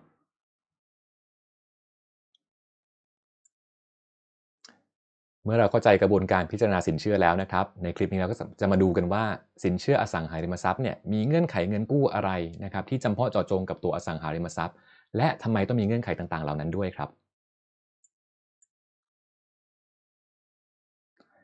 ครับตัวเงื่อนไขของตัวสินเชื่อสังหาริมทรัพย์เนี่ยสามารถแบ่งออกเป็นกว้างๆได้ 2 ประเภท ก็คือส่วนแรกที่เป็นเงื่อนไขที่เกี่ยวข้องกับตัว cash flow หรือตัว economic terms ของการ ปล่อยกู้นะครับกับอีกส่วนหนึ่งคือค่าธรรมเนียมต่างๆ ที่เราจะต้องจ่ายในฐานะผู้กู้นั่นเองนะครับในหน้าแรกเราจะมาดูเรื่องเงื่อนไขที่เป็น economic terms ก่อน ซึ่งส่งผลกระทบต่อ cash flow ที่เราจะต้องจ่ายออกนะครับที่เป็นเกี่ยวข้องกับตัวสินเชื่อโดยตรงนั่นเอง อย่างแรกเลยครับก็คืออัตราดอกเบี้ยครับเรากู้ยืมเงินมานี้อัตราดอกเบี้ยจริง ๆ แล้วเนี่ยจะสามารถเป็นอัตราดอกเบี้ยที่เรากำหนดให้คงที่ตลอดระยะเวลาสัญญาก็ได้ จะให้เป็นอัตราดอกเบี้ยที่ลอยตัว มีการปรับเปลี่ยนตามภาวะตลาดก็ได้ หรือจะเป็นดอกเบี้ยประเภทผสม ก็คือบางช่วงเรากำหนดให้เป็นอัตราดอกเบี้ยคงที่นะครับ และบางช่วงกำหนดให้เป็นอัตราดอกเบี้ยลอยตัว ก็ได้เช่นเดียวกัน ในประเทศไทยอัตราดอกเบี้ยของสินเชื่ออสังหาริมทรัพย์นะครับ มักจะเป็นอัตราดอกเบี้ยลอยตัว อาจจะมีคงที่บ้างเป็นบางช่วง มักจะเป็นช่วงแรกๆประมาณ 3 ปีแรกของตัวสินเชื่อ เพื่อเป็นแรงจูงใจหรือเป็น incentive นะครับให้กับผู้กู้ แต่ว่าเมื่อผ่านระยะเวลาไประยะเวลาหนึ่งแล้ว ก็มักจะปรับเป็นอัตราดอกเบี้ยลอยตัว ซึ่งจะอิงกับ MLR นะครับอิงกับ MRR ก็แล้วแต่ว่าตัวธนาคารที่เป็นผู้ให้สินเชื่อนั้นนะครับเลือกจะอิงกับอัตราดอกเบี้ยไหน แน่นอนครับจะอิงกับ MLR หรืออิงกับ MRR ก็ไม่ใช่เรื่องที่เป็นนัยสำคัญ เพราะถ้าเกิด MLR และ MRR มีการปรับตัว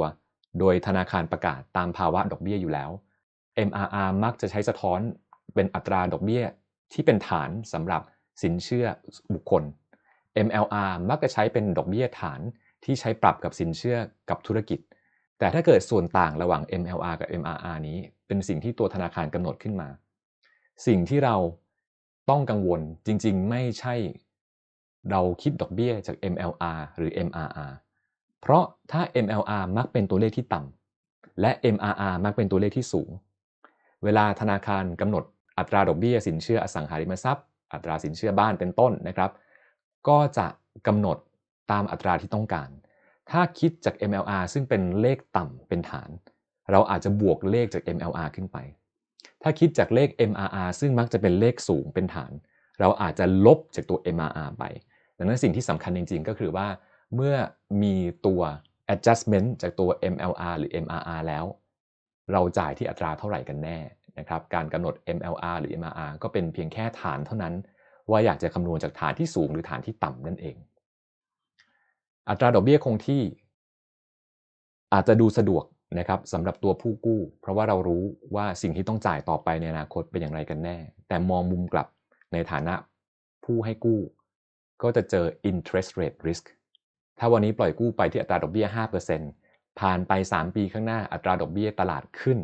แต่เรากำหนดไว้ว่าเดี๋ยวเราปล่อยกู้ให้คุณ 5%ตลอดระยะเวลา 30 ปีเป็นต้น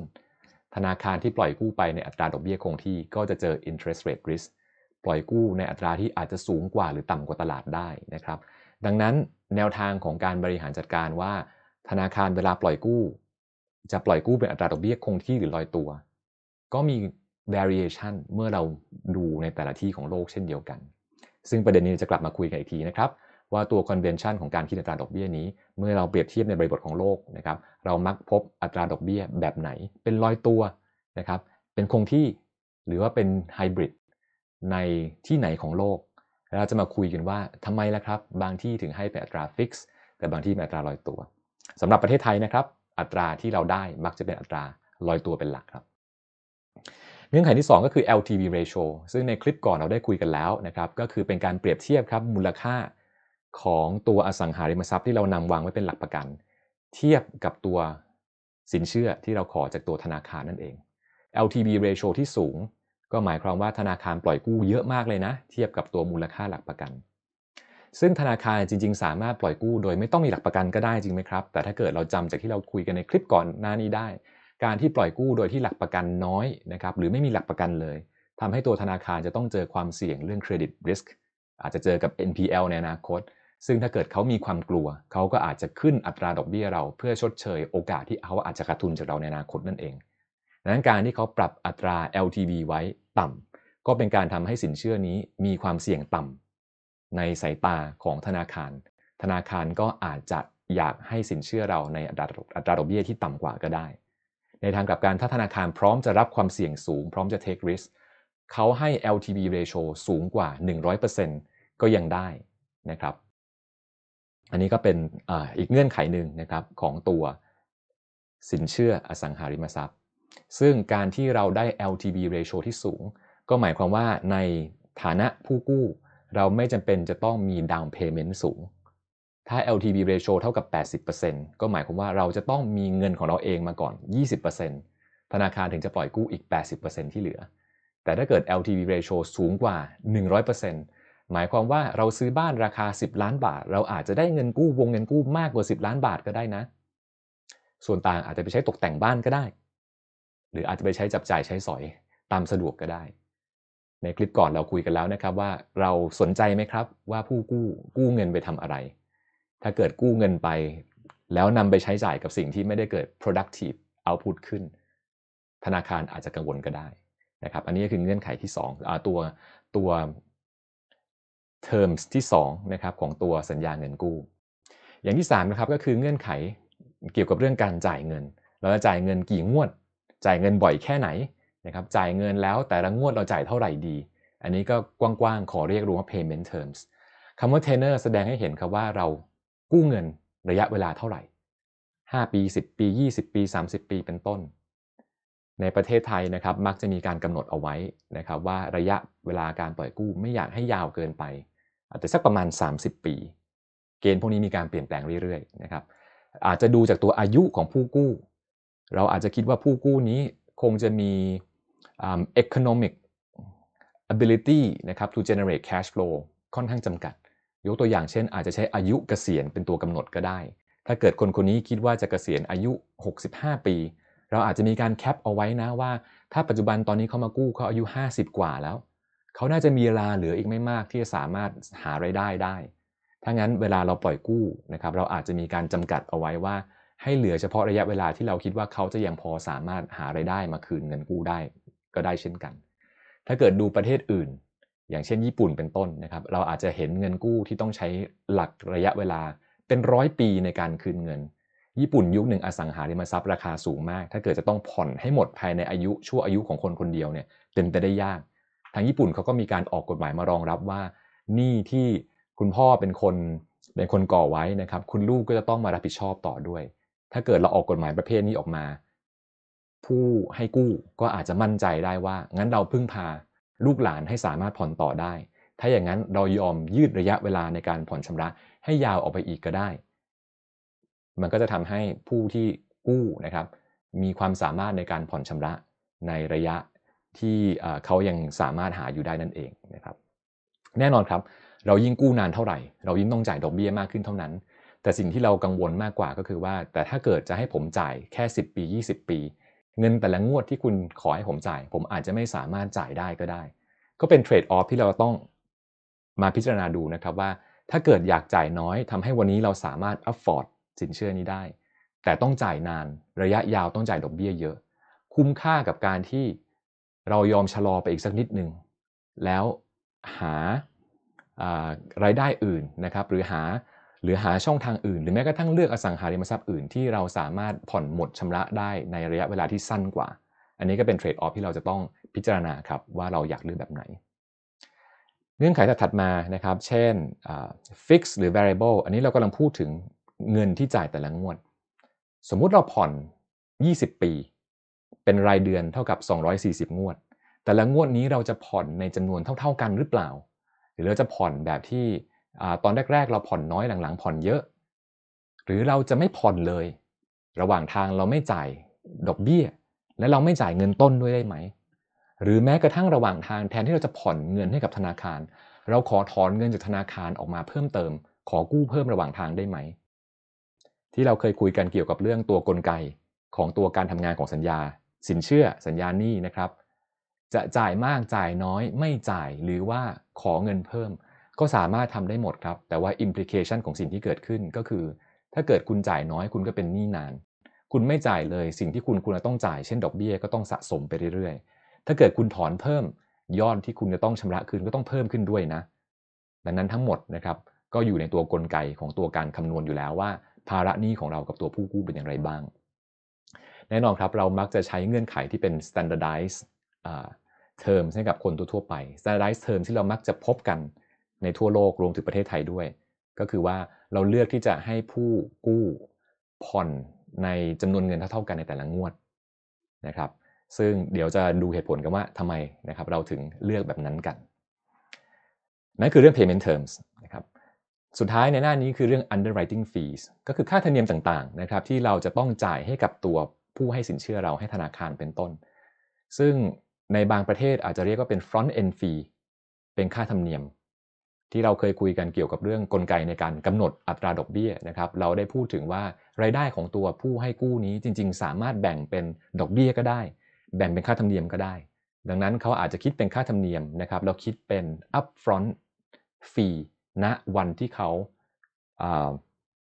ให้สินเชื่อเรา นะครับเป็นต้น เราก็จะเรียกว่าเป็น front end fee ก็ได้ ถ้าเป็นบางประเทศเช่นอเมริกาเป็นต้นนะครับ ก็จะมีชื่อเรียกว่าเป็น points ทั้งหมดก็คือเป็นรูปแบบเดียวกันณวันที่คุณกู้ยืมเงินนะครับ จากเขาคุณจะต้องจ่ายค่าธรรมเนียมให้กับเขาไป ทีนี้ค่าธรรมเนียมนี้ต้องจ่ายเป็นเงินสดหรือเปล่า ก็ไม่จำเป็นนะครับ ค่าธรรมเนียมนี้อาจจะบอกธนาคารไปว่าผมกู้ 1 ล้านบาทนะ มีค่าธรรมเนียม 1%ใช่ไหมครับ มีค่าธรรมเนียม 10,000 บาท กรุณานำหนึ่งหมื่นบาทนั้น รวมยกยอดไปกับเงินกู้ที่ผมจะต้องกู้คุณเลยได้ไหม ดังนั้นในกรณีนั้นเราจะได้รับเงินจากธนาคารมา 1 ล้านบาท แต่ตัวยอดสัญญาเงินกู้ของเรา เราจะติดเงินเขา 1 ล้านกับอีก 1 0,000 บาทนะครับก็คือเป็นการโรตัวค่าฟรีนั้น เข้าไปในตัวยอดที่ต้องจ่ายเลย ในแง่ของแคชโรต้องจ่ายวันนี้ อาจจะยังไม่ต้องจ่าย 10,000 บาทนั้น แต่เดี๋ยวคุณก็ต้องจ่ายทยอยจ่ายนะครับเป็นส่วนหนึ่งของตัวสินเชื่อไป ดังนั้นนี่ก็เป็นอีกประเด็นหนึ่งที่ต้องพิจารณาเหมือนกันว่าสุดท้ายแล้วถ้าเกิดเรากู้ยืมเงินไป มีดอกเบี้ยด้วย มีค่าธรรมเนียมด้วยนะครับแล้วตัว effective interest rate ที่เราต้องจ่ายให้กับตัวผู้ให้กู้นี้จริง ๆ แล้วเท่าไหร่กันแน่ส่วนสุดท้ายแยกออกมานะครับค่าธรรมเนียมนะครับที่เป็นเกี่ยวกับเรื่องการประเมินมูลค่าหลักประกัน เดี๋ยวจะคุยกันในอนาคตนะครับว่าหลักประกันประเมินนะครับวิธีการประเมินประเมินอย่างไร แต่ในคลิปก่อนหน้านี้เราก็ได้พูดถึงแล้วนะครับว่าการทำการประเมินนี้นะครับมีความสำคัญเกี่ยวกับเรื่องตัวอสังหาริมทรัพย์ เงินสินเชื่ออสังหาริมทรัพย์ เพราะเราก็ต้องทราบครับว่าที่หลักประกันนี้นะครับมูลค่าเท่าไหร่กันแน่ ซึ่งก็จะมีนักประเมินที่เป็นวิชาชีพเลยนะครับ สามารถมาประเมินมูลค่าของตัวอสังหาริมทรัพย์เราได้ที่มาใช้ประกอบตัวสัญญาเงินกู้นี้ ก็จะมีเป็นค่าประเมินเพิ่มเติมขึ้นมา ในบางกรณีตัวธนาคารอาจจะ subsidize ค่าประเมินนี้ให้กับเรา แต่ในส่วนมากแล้วเรามักจะต้องเป็นคนจ่ายค่าประเมินให้กับนักประเมินเอง อันนี้ก็เรียกรวมๆว่า underwriting fee นะครับ เพราะว่าเหตุผลที่ผู้ให้สินเชื่อบางเจ้าเนี่ยคิดค่าฟรี front end fee พวกนี้เป็นต้นเนี่ยส่วนหนึ่งอาจจะเป็นการ cover ตัว operating cost ของเขา ในการ underwrite เรา บางคนอาจจะ charge ตัวตัวฟรีนี้เพื่อ cover ต้นทุน operating cost อื่น เช่น customer acquisition cost เป็นต้น กว่าตัวผู้ให้กู้จะมาถึงจุดนี้ได้เขาอาจจะต้องมีการจ่ายเงินค่าการตลาดต่างๆ เพื่อที่จะดึงดูดให้เราเข้ามาเป็นลูกค้านะครับดังการที่เขาคิด front end fee เลย ก็เป็นเสมือนกับการที่เขาพยายามที่จะ recover ตัว operating expense ต่างๆ ที่เกิดขึ้นจากการที่หาสินเชื่อและพิจารณาสินเชื่อนะครับจากเรานั่นเอง อันนี้ก็เป็นพวก economic terms นะครับที่แยกมาตรงนี้เพราะว่าเป็นตัวเลขที่มักจะพบได้มาก แล้วก็ส่งผลกระทบต่อตัว effective interest rate ที่ต้องจ่าย รวมถึงตัว cash flow ที่ต้องจ่ายตลอดระยะเวลาสัญญาที่มีกับตัวผู้ให้สินเชื่อด้วยเช่นเดียวกันนี้เงื่อนไขถัดไปนะครับก็เป็นเรื่องค่าธรรมเนียมเช่นเดียวกันนะครับฟีสอื่นที่เราจำเป็นต้องจ่าย ก็แยกเป็นหมวดหมวดไว้นะครับหมวดแรกก่อนที่เป็นสีส้มก็คือเป็นค่าเบี้ยประกัน เบี้ยประกันก็มี 2 ประเภทครับประเภทแรกก็คือประกันชีวิตครับ คลิปก่อนเราคุยกันครับว่าเวลาพิจารณาสินเชื่อ เรากังวลอะไรบ้างเกี่ยวกับผู้กู้ เรากังวลเกี่ยวกับเรื่อง income shock เกี่ยวกับผู้กู้ ซึ่ง income shock อาจจะเกิดขึ้นจากเหตุที่เป็นอุบัติเหตุ หรือเกี่ยวกับเรื่องสุขภาพก็ได้ ดังนั้นถ้าเกิดเราเป็นผู้ให้กู้นะครับ เราอาจจะมีเงื่อนไข ขอความร่วมมือผู้กู้ว่าให้ทำประกันชีวิตด้วย ถ้าเกิดเหตุอะไรขึ้น อย่างน้อยๆนะครับ ตัวประกันชีวิตที่ซื้อไว้เนี่ยก็จะสามารถมามาใช้ชำระหนี้ ที่ยังคงค้างอยู่ได้นั่นเอง เรามักจะใช้คำว่า assurance กับประกันที่เป็นเกี่ยวกับเรื่องประกันชีวิตนะครับและใช้คำว่า insurance กับประกันที่เป็นประกันวินาศภัย ซึ่งอีกหัวข้อหนึ่ง fire insurance ก็เข้าสู่หมวดนี้นะครับ แต่ขอคุยเรื่อง life assurance ตรงนี้ก่อน ถ้าเกิดในประเทศไทยนะครับ ตัวสัญญาประกันชีวิตตรงนี้เรามักจะเรียกว่าเป็น mortgage reducing term assurance คือเป็นประกันชีวิต ที่ทำแล้วระยะเวลาของประกันชีวิตเนี้ยเท่ากับระยะเวลาของสินเชื่อที่เรามีครับ แล้วก็ผู้ที่เป็นผู้รับผลประโยชน์ของประกันชีวิตนี้แน่นอนครับก็คือผู้ให้กู้ เมื่อเราเกิดเหตุด่วนเหตุร้ายเกิดเรื่องถึงเสียชีวิตขึ้นเป็นต้นนะครับ เราก็ไม่ต้องกังวลว่าสินเชื่อนี้ทายาทของเราหรือว่าครอบครัวของเราจะต้องเป็นคนที่รับภาระในการผ่อนสินเชื่อต่อนะครับก็นี่เป็นหนึ่งในหนึ่งใน เมสเซจที่เขาใช้นะครับในการในการจูงใจให้เราสามารถทำประกันตรงนี้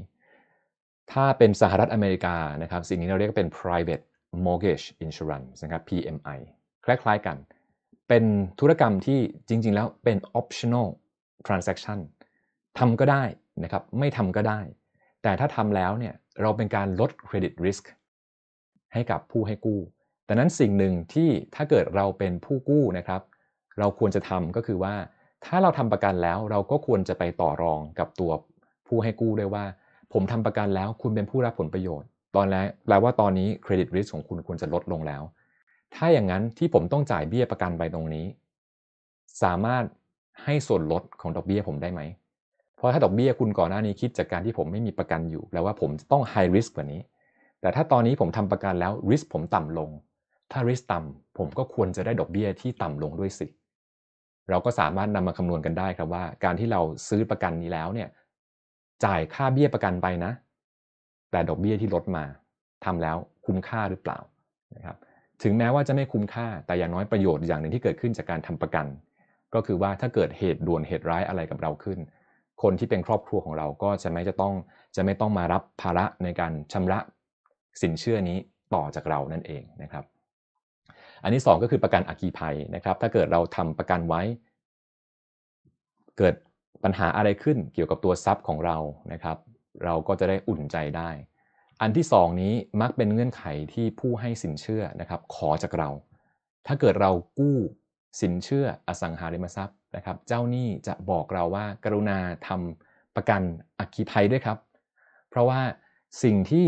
เป็นหลักประกันของสินเชื่อนี้อยู่ ก็คืออสังหาริมทรัพย์ แล้วถ้าอสังหาริมทรัพย์นี้ด้อยมูลค่าลง หลักประกันลดมูลค่าลง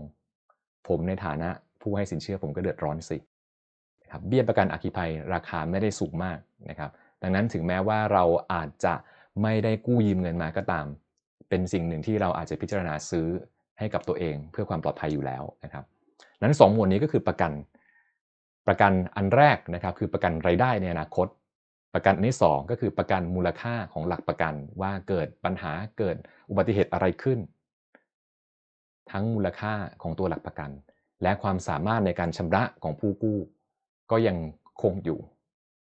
ผู้ที่เป็นผู้ให้สินเชื่อก็จะได้สบายใจ หมวดข้างล่างนะครับสีเทา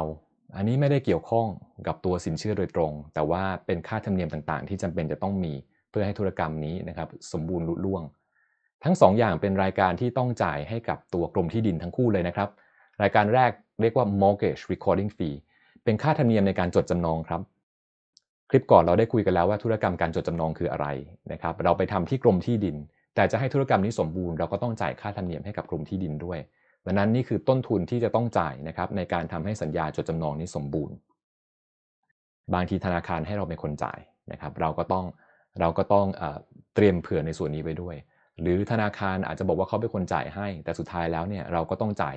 ทางอ้อมอยู่ดี เพราะว่าถ้าธนาคารจ่ายให้เขาก็สามารถมาเก็บเงินเราทางอ้อมผ่านอัตราดอกเบี้ยได้อยู่ดี ดังนั้น effectively นี่คือต้นทุนอย่างหนึ่งของตัวผู้กู้ด้วยนะครับนั้นอย่างแรกค่าจดจำนอง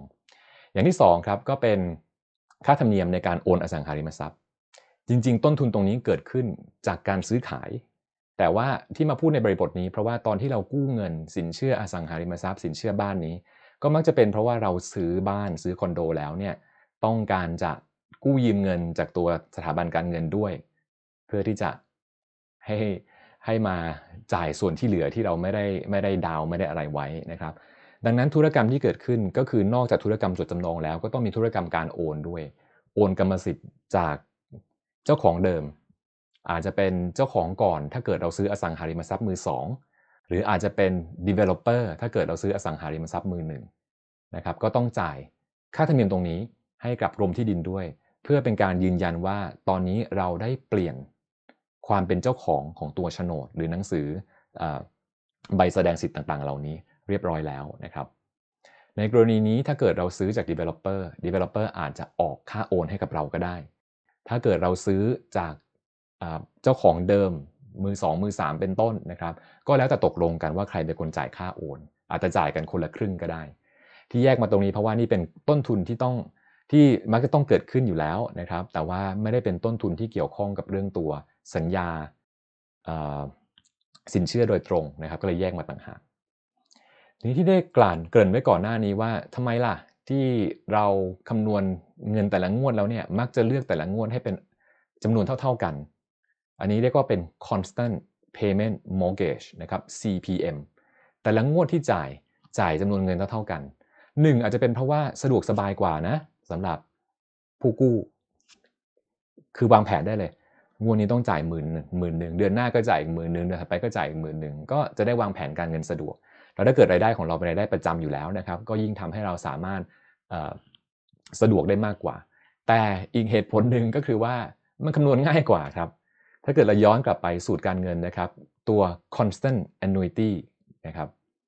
เงินก้อนเท่าๆกัน ที่กำหนดครั้งได้ว่ากี่ครั้ง แล้วก็มีอัตรา discount rate ที่ใช้นะครับ เป็น constant rate ตลอดระยะเวลา เราสามารถใช้สูตร annuity formula ในการคำนวณได้ครับว่า ถ้าเราจะกู้เงิน 10 ล้านบาทเป็นต้นนะครับ ภายใต้เงื่อนไขนี้กู้ 30 ปี อัตราดอกเบี้ย 6%ต่อปีเป็นต้น ถ้าเราจะจ่าย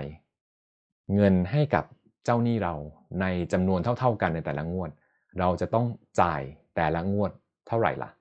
ก็ตามสูตรบนจอนะครับ เราสามารถ invert สูตรตัว present value ของตัว annuity ให้กลายเป็น constant payment ได้ ถ้าเกิดเรามีเครื่องคิดเลขทางการเงินนะครับ หรือตัว spreadsheet สูตรต่างๆ เหล่านี้เนี่ยก็ build in อยู่ในตัวการเครื่องคำนวณต่างๆ เหล่านั้นแล้วนั่นเองนะครับ นี้ประเด็นสุดท้ายนะครับที่จะคุยกันในคลิปนี้ เงื่อนไขอื่นที่มาคู่กับตัว สัญญาสินเชื่อพวกนี้ ก็คือสิทธิ์ในการ refinance นะครับ refinance คืออะไร คือการที่เราบอกว่าเงื่อนไขเดิมที่เรากู้มาเนี่ยขออนุญาตเปลี่ยนเงื่อนไขใหม่ได้ไหมฉีกสัญญาเก่าทิ้ง แล้วเขียนสัญญาเงินกู้ใหม่ ซึ่งเราฉีกสัญญาเงินกู้เก่าทิ้งนะครับ แล้วเขียนสัญญาเงินกู้ใหม่ จะเขียนกับเจ้าหนี้คนเดิมก็ได้ หรือจะเขียนกับเจ้าหนี้คนใหม่ก็ได้ นั้นเหตุผลในการทำ refinance ทำไปเพื่ออะไรล่ะ ก็ถ้าเกิดเราไม่พึงพอใจกับตัวเงื่อนไขเดิม เช่น เช่นในอดีตตอนที่เรากู้เนี่ยเราไม่ได้เป็นคนที่มีไม่ได้เป็นคนที่มีฐานะการเงินมากเท่านะครับ แล้วก็ไม่ได้มีรายได้มากเท่า แต่ตอนที่เจ้าหน้าที่สินเชื่อเขาประเมินเราเนี่ยเขาประเมินเราณจุดนั้นเผื่อไปข้างหน้าอีก 10-20 ปี แต่ถ้าเกิดผ่านไป2-3ปีฐานะการเงินเราเปลี่ยนมาประเมินใหม่ เราอาจจะได้เงื่อนไขที่ดีกว่าก็ได้นะ นี่ก็เป็นอีกเหตุผลหนึ่งนะครับ ว่าทำไมเราถึงอาจจะอยากมาเปลี่ยนเงื่อนไขของตัวสัญญาเงินกู้เรา ยิ่งถ้าเกิดเราเป็นสัญญาเงินกู้ที่มีอัตราดอกเบี้ยคงที่ เดิมเราอาจจะเคยกู้ไว้ตอนอัตราดอกเบี้ยสูง ตอนนี้อัตราดอกเบี้ยต่ำลงแล้ว ถ้าคงที่ในอัตราที่สูงตลอดระยะเวลา 30 ปี เอ๊ะ ตอนนี้อัตราดอกเบี้ยลดลงแล้ว เราจะจ่ายในอัตราดอกเบี้ยที่สูงไปอีก 20 กว่าปีที่เหลือทำไมล่ะ เราเปลี่ยนสัญญาสินเชื่อใหม่ ให้กลายเป็นอัตราดอกเบี้ยที่ต่ำลงสะท้อนอัตราดอกเบี้ยตลาดตอนนั้นไม่ดีกว่าหรอ ดังนั้นนะครับสิทธิ์ในการเปลี่ยนต่างๆ เหล่านี้เนี่ยนะครับก็ผู้กู้ก็มักจะใช้สิทธิ์เมื่อเงื่อนไขการกู้ยืมเงินของตัวเอง ในสถานการณ์ใหม่ได้เงื่อนไขที่ดีกว่า ถ้าเกิดมองในบริบทของประเทศไทยที่อัตราดอกเบี้ยมักเป็นอัตราดอกเบี้ยลอยตัว ก็จะมีคำถามว่าอ้าวถ้าอัตราดอกเบี้ยลด เงินกู้เราก็ต้องได้รับ ประโยชน์จากการลดอัตราดอกเบี้ย ไม่ใช่เหรอ ก็ใช่นะครับ แต่อีกประเด็นหนึ่งที่ทำให้การ refinance ในประเทศไทยเป็นที่นิยมก็คือว่า ธนาคารมักจะให้โปรโมชั่นในช่วงแรก ๆ ของการกู้เงิน 1 ปี 2 ปี 3 ปีแรกของการกู้เงิน อาจจะได้อัตราดอกเบี้ยพิเศษ ต่ำพิเศษเป็นต้นนะครับ แล้วหลังจากนั้นก็คือจะเป็นอัตราดอกเบี้ยปกติ อันนี้ก็เหมือนกับเราอาจจะสมัครสมาชิกนะครับ โทรศัพท์มือถือบางเจ้าบอกอ๋อนี่เป็นโปรพิเศษนะครับสำหรับลูกค้าใหม่ 12 เดือนแรกคุณรับโปรพิเศษไป หลังจากนั้นนะครับก็เป็นอัตราปกติ ถ้าเกิดเราไม่คิดอะไรมากเราอาจจะอยู่ต่อไป แต่ถ้าเกิดเราช็อป around เราไปถามคนอื่นว่าตอนนี้ผมสามารถเปลี่ยนสัญญาได้ละ ผมย้ายค่ายได้นะ คุณมีโปรย้ายค่ายให้ผมหรือเปล่า เราก็สามารถช็อป around นะครับแล้วก็ย้ายค่ายไปที่อื่นได้นั่นนี่อาจจะเป็นหนึ่งในเหตุผลว่าทำไมเราถึง อาจจะอยาก refinance ทั้งที่อัตราดอกเบี้ยมีการปรับตัวแล้ว ซึ่งตัวธนาคารเองนะครับ ถ้าเกิดเราเป็นคนปล่อยกู้ เราให้โปร 3 ปีแรกไป หลังจากนั้นปีที่ 4 ลูกค้าหนีไป เราก็คงไม่ค่อยสบายใจนัก เราอุตส่าห์ลงทุนกับลูกค้าคนนี้ การให้โปรไปก็เหมือนเป็น customer acquisition cost ประเภทหนึ่งเหมือนกัน เพราะเราหวังว่าต่อไปจากนั้นในอนาคตเนี่ยเราจะทำกำไรจากลูกค้าได้ แต่ปรากฏว่าลูกค้าย้ายค่ายหนีไปซะอย่างนั้น งั้นจะทำยังไงดีละ่ะ ก็มักจะมีเป็นเงื่อนไข 2 อย่างครับ อย่างแรกอาจจะเป็น lock out ก็คืออาจจะมีการกำหนดไว้ว่า 1 ปีแรก 1 ปีครึ่งแรกเป็นต้นนะครับ คุณไม่สามารถ refinance ได้เลย lock out สะท้อนให้เห็นว่าคุณไม่มีสิทธิ์ในการ refinance นะครับ หรืออาจจะมีเป็นเงื่อนไขที่ refinance ได้นะ แต่ว่ามีมี penalty fee อันนี้จะใช้คำว่า prepayment penalty คือถ้าเกิดคุณจะกู้เงินไว้ระยะยาวนะครับ30 ปีอย่างนี้เป็นต้น แต่ผ่านไปไม่กี่ปี2-3ปี คุณเอาเงินมาคืนเรียบร้อยละ ขออนุญาตคิดค่าธรรมเนียมนะครับ คิดค่าเพนอตี้นะครับ เพราะว่าจริงๆ แล้วเวลาผมทำวางแผนเอาไว้ในฐานะสถาบันการเงินเนี่ย คุณคือรายได้ของผม ผมปล่อยกู้คุณไประยะเวลา 30 ปี ผมคาดหวังว่าผมจะเก็บรายได้จากคุณตามระยะเวลา 30 ปีนี้ ผมถึงกล้าลงทุนกับคุณ แต่คุณ ย้ายค่ายหนีไปที่อื่นซะก่อนทำให้เป้ารายได้ของผมที่วางแผนไว้ในอนาคตเนี่ยหายไปซะอย่างนั้น ถ้าอย่างนั้นนะครับขออนุญาตคิดเป็นค่าธรรมเนียมหน่อยก็แล้วกัน เป็นการ discourage คุณว่าทำให้ไปได้ยากขึ้นนิดหนึ่ง เป็นการเพิ่ม stickiness เป็นการเพิ่ม switching cost ให้นิดหนึ่งนะครับสำหรับคนที่ refinance นอกเหนือจากตัว penalty ตรงนี้ที่ต้องจ่ายแล้ว สิ่งที่ต้องตระหนักด้วยก็คือว่าถ้าเกิดเราย้ายค่ายไปที่อื่น ต้นทุนในการสร้างความสัมพันธ์ใหม่ ในการสร้าง relationship ใหม่ และในการ underwrite ใหม่สำหรับแบงก์ใหม่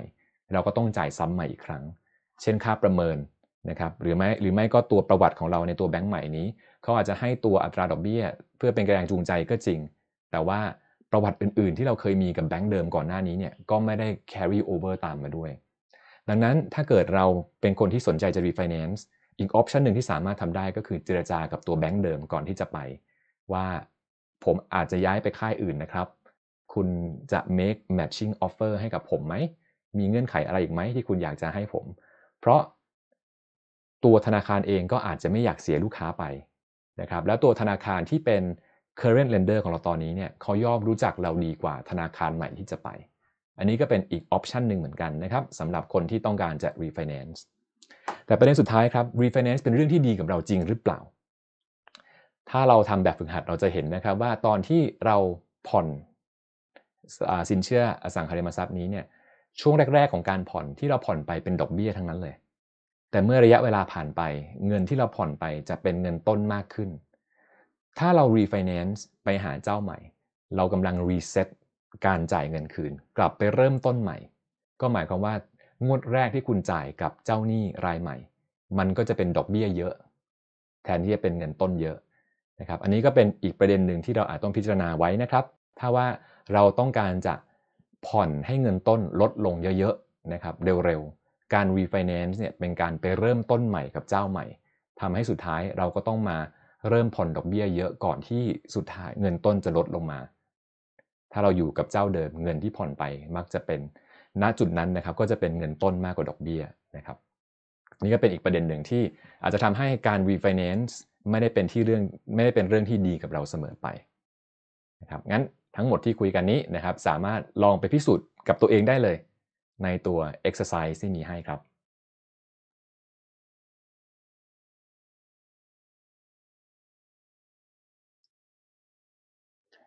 กระบวนการพิจารณาสินเชื่อเราจะใช้คำว่า underwriting นะครับ และในคลิปนี้จะมาคุยกันเกี่ยวกับเรื่องกระบวนการการพิจารณาคร่าวๆ ว่าถ้าเกิดเราเป็นเจ้าหน้าที่สินเชื่อนะครับ เราจะพิจารณาอะไรเกี่ยวกับ ผู้กู้บ้างนะครับเอาละครับย้อนกลับไปนะครับ ถ้าเกิดเราเป็นผู้ให้กู้นะครับ สิ่งที่เราสนใจจากตัวลูกค้าของเราก็คือ 2 อย่าง อย่างแรกความสามารถในการชำระหนี้ ability to pay และอย่างที่2นะครับก็คือความยินยอมในการชำระหนี้หรือ willingness to pay นั่นเอง ถ้าเกิดเราเป็นเจ้าหนี้นะครับมีกลไกอะไรบ้างที่เราสามารถใช้ได้ เพื่อที่จะให้มั่นใจได้ว่าลูกหนี้ของเรา มีพร้อมที่จะชำระคืน ในเรื่องของ ability to pay นะครับสิ่งที่เรามักจะใช้วิเคราะห์กันก็คือรายได้ income นะครับแล้วก็ตัวสินทรัพย์ต่างๆ ที่เขามี ในกรณีที่เขาไม่สามารถหารายได้มาเพื่อชดใช้ มีทรัพย์สมบัติอื่นหรือเปล่าที่สามารถนำมาใช้ชำระหนี้แทนได้ หรือขายมาชำระชำระหนี้แทนได้ ซึ่งตัวสินทรัพย์พวกนี้เราขอเรียกรวมๆว่า wealth นะครับหรือความมั่งคั่งที่เขามีนั่นเอง ซึ่ง2ออย่างนี้ก็จะเป็นตัวที่สะท้อนให้เห็นครับว่าเขามี cash หรือมี resource มากเท่าไหร่ ที่เราสามารถนำมาใช้ชำระหนี้ได้ แต่ส่วนที่เป็น willingness to pay นี้นะครับมันเป็นประเด็นเกี่ยวกับเรื่องความยินยอมนะครับว่าเขาพร้อมจะร่วมมือในการจ่ายคืนหรือเปล่า ซึ่งถ้าเป็นในแง่ในการบริหารสินเชื่อก็คือว่าเราสามารถเก็บชำระหนี้ได้ง่ายเท่าไหร่ จากตัวลูกหนี้ของเรา ซึ่งกลไกที่ใช้เนี่ยอาจจะมีกลไก 2 อย่างผสมกัน อาจจะเป็นการลงโทษในกรณีที่ลูกหนี้ไม่ชำระนะครับ หรืออาจจะเป็นการให้แรงจูงใจว่าถ้าเกิดชำระหนี้ตรงเวลา เป็นลูกหนี้ที่ดี จะได้สิทธิประโยชน์ต่างๆ ในอนาคตเพิ่มขึ้น เรามีการแบ่งไว้นะครับ income กับ wealth คือเรื่อง ability to pay นะครับแล้วก็เรื่อง punishment กับ incentive ก็คือเป็นนกลไกที่มีไว้สร้างแรงจูงใจในการจ่าย แต่ collateral เนี่ยมีความพิเศษเพราะ collateral นะครับหรือหลักประกันนี้เนี่ยทำบทบาททั้ง 2 หน้าที่เลย collateral เป็น wealth ที่เราสามารถจับต้องได้ และ collateral เป็นนกลไกที่ทำให้ถึงลูกหนี้ไม่มี willingness to pay เราก็ยังสามารถใช้กระบวนการทางกฎหมาย ไปฟ้องยึดเพื่อให้เขาชำระหนี้ได้นั่นเองนะนี่เป็นการทบทวนนะครับความสำคัญของหลักประกันที่เราได้กล่าวถึงในหลาย ๆ คลิปก่อนหน้านี้นั่นเอง กระบวนการพิจารณาสินเชื่อ ถ้าลองเสิร์ชดูออนไลน์นะครับ ก็มักจะออกมาเป็นรูปแบบนี้ คือว่า 5C ของเครดิต credit worthiness ก็คือสิ่งที่เรากำลังพิจารณาอยู่ว่าลูกหนี้คนนี้นะครับหรือผู้กู้คนนี้ที่สนใจจะมากู้คนนี้เนี่ยเขามีความน่าเชื่อถือมากน้อยเท่าไหร่ 5C ของ credit worthiness แบ่งเป็นนะครับลำดับพวกนี้ไม่ได้สำคัญนะครับว่าอะไรขึ้นก่อนขึ้นหลัง แต่ขอเรียงตามลำดับที่คิดว่าคิดว่าสอดคล้องกับที่เราคุยก่อนหน้านี้ก็แล้วกันนะครับ capacity to pay ครับมีกำลังมากพอเท่าไหร่ในการจ่าย นี่ก็เป็นเกี่ยวกับเรื่อง income ที่เราพูดถึงก่อนหน้านี้ capital นะครับมี wealth มากไหม ถ้าจะเราจะต้องไปยึดทรัพย์อะไรบางอย่างมานะครับมีเพียงพอไหมล่ะที่สามารถยึดได้ collateral เขาแยกออกมาเช่นเดียวกันนะครับความแตกต่างระหว่าง collateral กับ wealth ที่คุยกันก่อนหน้านี้ หรือ collateral capital ก็คือว่ามีการ สัญญาเอาไว้มีการค้ำประกันเอาไว้ มีการ pledge เอาไว้ชัดเจน ว่าถ้าเกิดไม่ชำระหนี้เราสามารถยึดได้ ส่วน character ก็คืออุปนิสัยของผู้กู้ คนนี้เป็นคนน่าเชื่อถือหรือเปล่า ในประวัติที่ผ่านมาเคยไปโกงอะไรใครไหม มีการบิดพลิ้วเกิดขึ้นไหม ถ้าเกิดเคยไปบิดพลิ้วใครมาก่อนในอดีต เราอาจจะไม่ให้ความไว้วางใจกับเขา ครั้งนี้แล้วก็ได้เช่นเดียวกัน เป็นเรื่อง reputation เป็นต้นนะครับ ซึ่งเราอาจจะดูจากประวัติของตัวผู้กู้ก็ได้ แล้วสุดท้ายคือ conditions ครับ conditions กล่าวถึงเงื่อนไขครับ เพราะว่าความสามารถในการชำระคืนของเขา แล้วก็ความยินยอมในการชำระคืนของเขาเนี่ยบางทีอาจจะเป็นผลลัพธ์จากการที่เราตั้งเงื่อนไขในการให้สินเชื่อที่เข้มงวดเกินไป จนลูกนี้รู้สึกว่าโอ้นี่มันสัญญาท่าชัดๆ เราหนีดีกว่านะครับดังนั้น 5C ที่ว่านี้ก็ย้อนกลับไปที่สไลด์ก่อนหน้านี้ได้ว่า เรากำลังกล่าวถึงเรื่อง ability to pay แล้วก็ willingness to pay แต่เราจะถอดประเด็นออกมาให้เป็นประเด็นที่ สอดคล้องนะครับกับการประเมินแล้วก็สอดคล้องกับการทำงานของผู้ให้สินเชื่อได้อย่างไรบ้าง ในคลิปก่อนเราคุยกันเกี่ยวกับเรื่อง over collateralization การที่เรามีหลักประกันเกินมูลค่าเงินกู้ทำให้ผู้ให้กู้สามารถมั่นใจได้ครับว่าถ้าเกิดลูกหนี้ไม่มีศักยภาพในการชำระอย่างน้อยนะเรายึดหลักประกันมา หวังว่าหลักประกันก็คงจะเพียงพอต่อการชำระหนี้ได้ ก็มีข่าวนะครับ อันนี้เป็นข่าวของปี 2563 ว่ามีครอบครัวครอบครัวหนึ่งนะครับเป็นหนี้กยศแค่ 1.7หมื่นบาทนะแต่ถูกยึดบ้าน 2 ล้านบาทขายท่อตลาด อันนี้ก็มาจากการที่หนี้นะครับกยศนี้เราได้มีการเซ็นค้ำประกันเอาไว้นะมีหลักประกันเอาไว้เป็นโฉนดบ้านอย่างนี้เป็นต้นนะครับ ดังนั้นเมื่อเราไม่ชำระหนี้เขาเขาก็มีสิทธิ์ในการยึดบ้านเรา แต่ทั้งนี้ทั้งนั้นนะครับไม่ใช่ว่าหนี้1.7 ล้านบาท แล้วเขายึดบ้าน 2 ล้านไปจ่ายนะ ส่วนที่เกินจากมูลหนี้นะครับที่ติดค้างอยู่ทั้งเงินต้นและดอกเบี้ยที่ค้างชำระ ส่วนที่เหลือก็ต้องคืนให้กับตัวลูกหนี้ไปนั่นเองนะครับ แต่แน่นอนครับก็คือ บ้านก็จะไม่ของลูกหนี้แล้วนะครับ เพราะว่าถูกบังคับคดียึดไปขายท่อตลาดเรียบร้อยแล้ว คืนเงินส่วนต่างให้ก็จริง แต่ถ้าเกิดเราอยากจะเก็บบ้านนี้ไว้ เราก็ควรจะต้องไปจ่ายหนี้คืน ก่อนแรกก่อนที่เขาจะมาฟ้องบังคับคดียึดบ้านเรานั่นเอง ภาพใหญ่ของการยึดพวกนี้นะครับ มันทำให้ตัวต้นทุนในการบริหารจัดการของเจ้าหนี้ต่ำลงมาก ถ้าเกิดเราไม่มีกฎหมายรองรับนะครับ กระบวนการต่างๆ คงต้องใช้เวลาใช้ทรัพยากรมากมาย แล้วก็มีความไม่แน่ไม่นอนสูงว่าเราจะสามารถบังคับชำระคืนได้หรือเปล่า ถ้าเกิดมองย้อนกลับไปเราเป็นเจ้าหนี้ เราอาจจะเกิดความกลัวมากขึ้น เกิดความกลัวมากขึ้น เราอาจจะให้เงื่อนไขเงินกู้ที่ต้องเข้มงวดกว่านี้ ดอกเบี้ยอาจจะต้องสูงกว่านี้เป็นต้นนะครับ ดังนั้นสิ่งสำคัญก็คือเราก็ต้องมาดูกันครับว่าถ้าเกิดเราเป็นเจ้าหนี้เรายึดทรัพย์อะไรได้บ้าง อันนี้ก็มาจากเพจ Wealth Me Up นะครับเขามีการสรุปให้ดูเรียบร้อยแล้วว่าทรัพย์สินอะไรที่เจ้าหนี้ยึดได้และทรัพย์สินอะไรที่ยึดไม่ได้ มาดูรายละเอียดกันคร่าวๆนะครับเจ้าหนี้ยึดของที่เป็นทรัพย์สินที่เป็นเกี่ยวข้องกับเรื่องอการลงทุนเงินเงินทองทองได้นะครับเช่นทรัพย์สินมีค่าเงินฝากตัวพวกเงินประกันที่ที่เป็นสิทธิประโยชน์ของเราเป็นต้นนะครับหุ้นกองทุนบ้านที่ดินนะครับรถยนต์รถจักรยานยนต์ พวกนี้ก็คือสิ่งที่เราเคยคุยกันไว้ว่า ถ้าเกิดเราเป็นเจ้าของ แล้วมีหลักทรัพย์รองรับนะครับ หรือมีหลักฐานของความเป็นเจ้าของ เจ้าหนี้ก็สามารถยึดทรัพย์ต่างๆ เหล่านี้ได้ ซึ่งกระบวนการยึดทรัพย์ก็คือต้องไปฟ้องล้มละลาย ฟ้องให้ศาลเจ้าหน้าที่มาบังคับคดีนะครับ มายึดไปเป็นต้น นอกเหนือจากเรื่องสินทรัพย์ของเรานะครับ สังเกตว่าเจ้าหนี้สามารถยึดทรัพย์ในอนาคตได้ด้วยนะ สามารถยึดเงินเดือนได้ ภาษาอังกฤษใช้คำว่า garnishment นะครับ garnishment ตรงนี้หมายความว่าถ้าเกิด เรามีนายจ้างนายจ้างจ่ายเงินเดือนให้เรา เจ้าหนี้สามารถไปฟ้องศาลล้มละลาย เพื่อให้ศาลบังคับคดีว่า ถ้าเกิดเรามีรายได้มาจะต้องนำรายได้ไปจ่ายให้กับเจ้าหนี้ก่อนนะครับ ซึ่งเขาก็บอกว่าสามารถยึดเฉพาะส่วนที่เกินจาก 20,000 บาทขึ้นไปได้ ก็เป็นแนวคิดของศาลครับว่า อย่างน้อยๆก็คือให้เรามีรายได้ไว้จุนเจือชีวิตบ้าง หรือส่วนเกินตรงนั้นไปเป็น excess income เจ้าหนี้ถึงสามารถยึดได้ ซึ่งตัวเลขตรงนี้นะครับ exemption amount ตรงนี้ 20,000 บาทนี้ก็ขึ้นอยู่กับกรอบกฎหมายของแต่ละประเทศนั่นเอง แล้วอะไรบ้างที่เจ้าหนี้ยึดไม่ได้นะครับของใช้ส่วนตัวเครื่องมือประกอบอาชีพนะครับรถยนต์รถจักรยานยนต์ที่ติดไฟแนนซ์ติดไฟแนนซ์ทำไมยึดไม่ได้ ก็เพราะว่าถ้าเกิดเราติดไฟแนนซ์อยู่จริง ๆ เรานำหลักทรัพย์ของเรา หรือเราสินทรัพย์ของเราไปค้ำประกันเขาไว้ ดังนั้นตอนนี้นะครับสิทธิ์ในการยึดเนี่ยก็ไม่ได้ตกอยู่กับเจ้าหนี้ที่ไม่ได้มีตัวหลักประกันตรงนี้ หลักประกัน ก็จะติดอยู่กับเจ้าหนี้ที่ได้รับสัญญาได้รับ pledge เอาไว้ว่าหลักประกันนี้ค้ำประกันเงินกู้นั้นอยู่นั่นเองครับอันนี้ก็เป็นตัวอย่างนะครับมีเงินอะไรบ้างที่ยึดไม่ได้อีกเงินบำนาญนะครับเงินบำเหน็จเอกชนนะครับเงินชาปนกิจนะครับเงินที่เกี่ยวกับเรื่องอ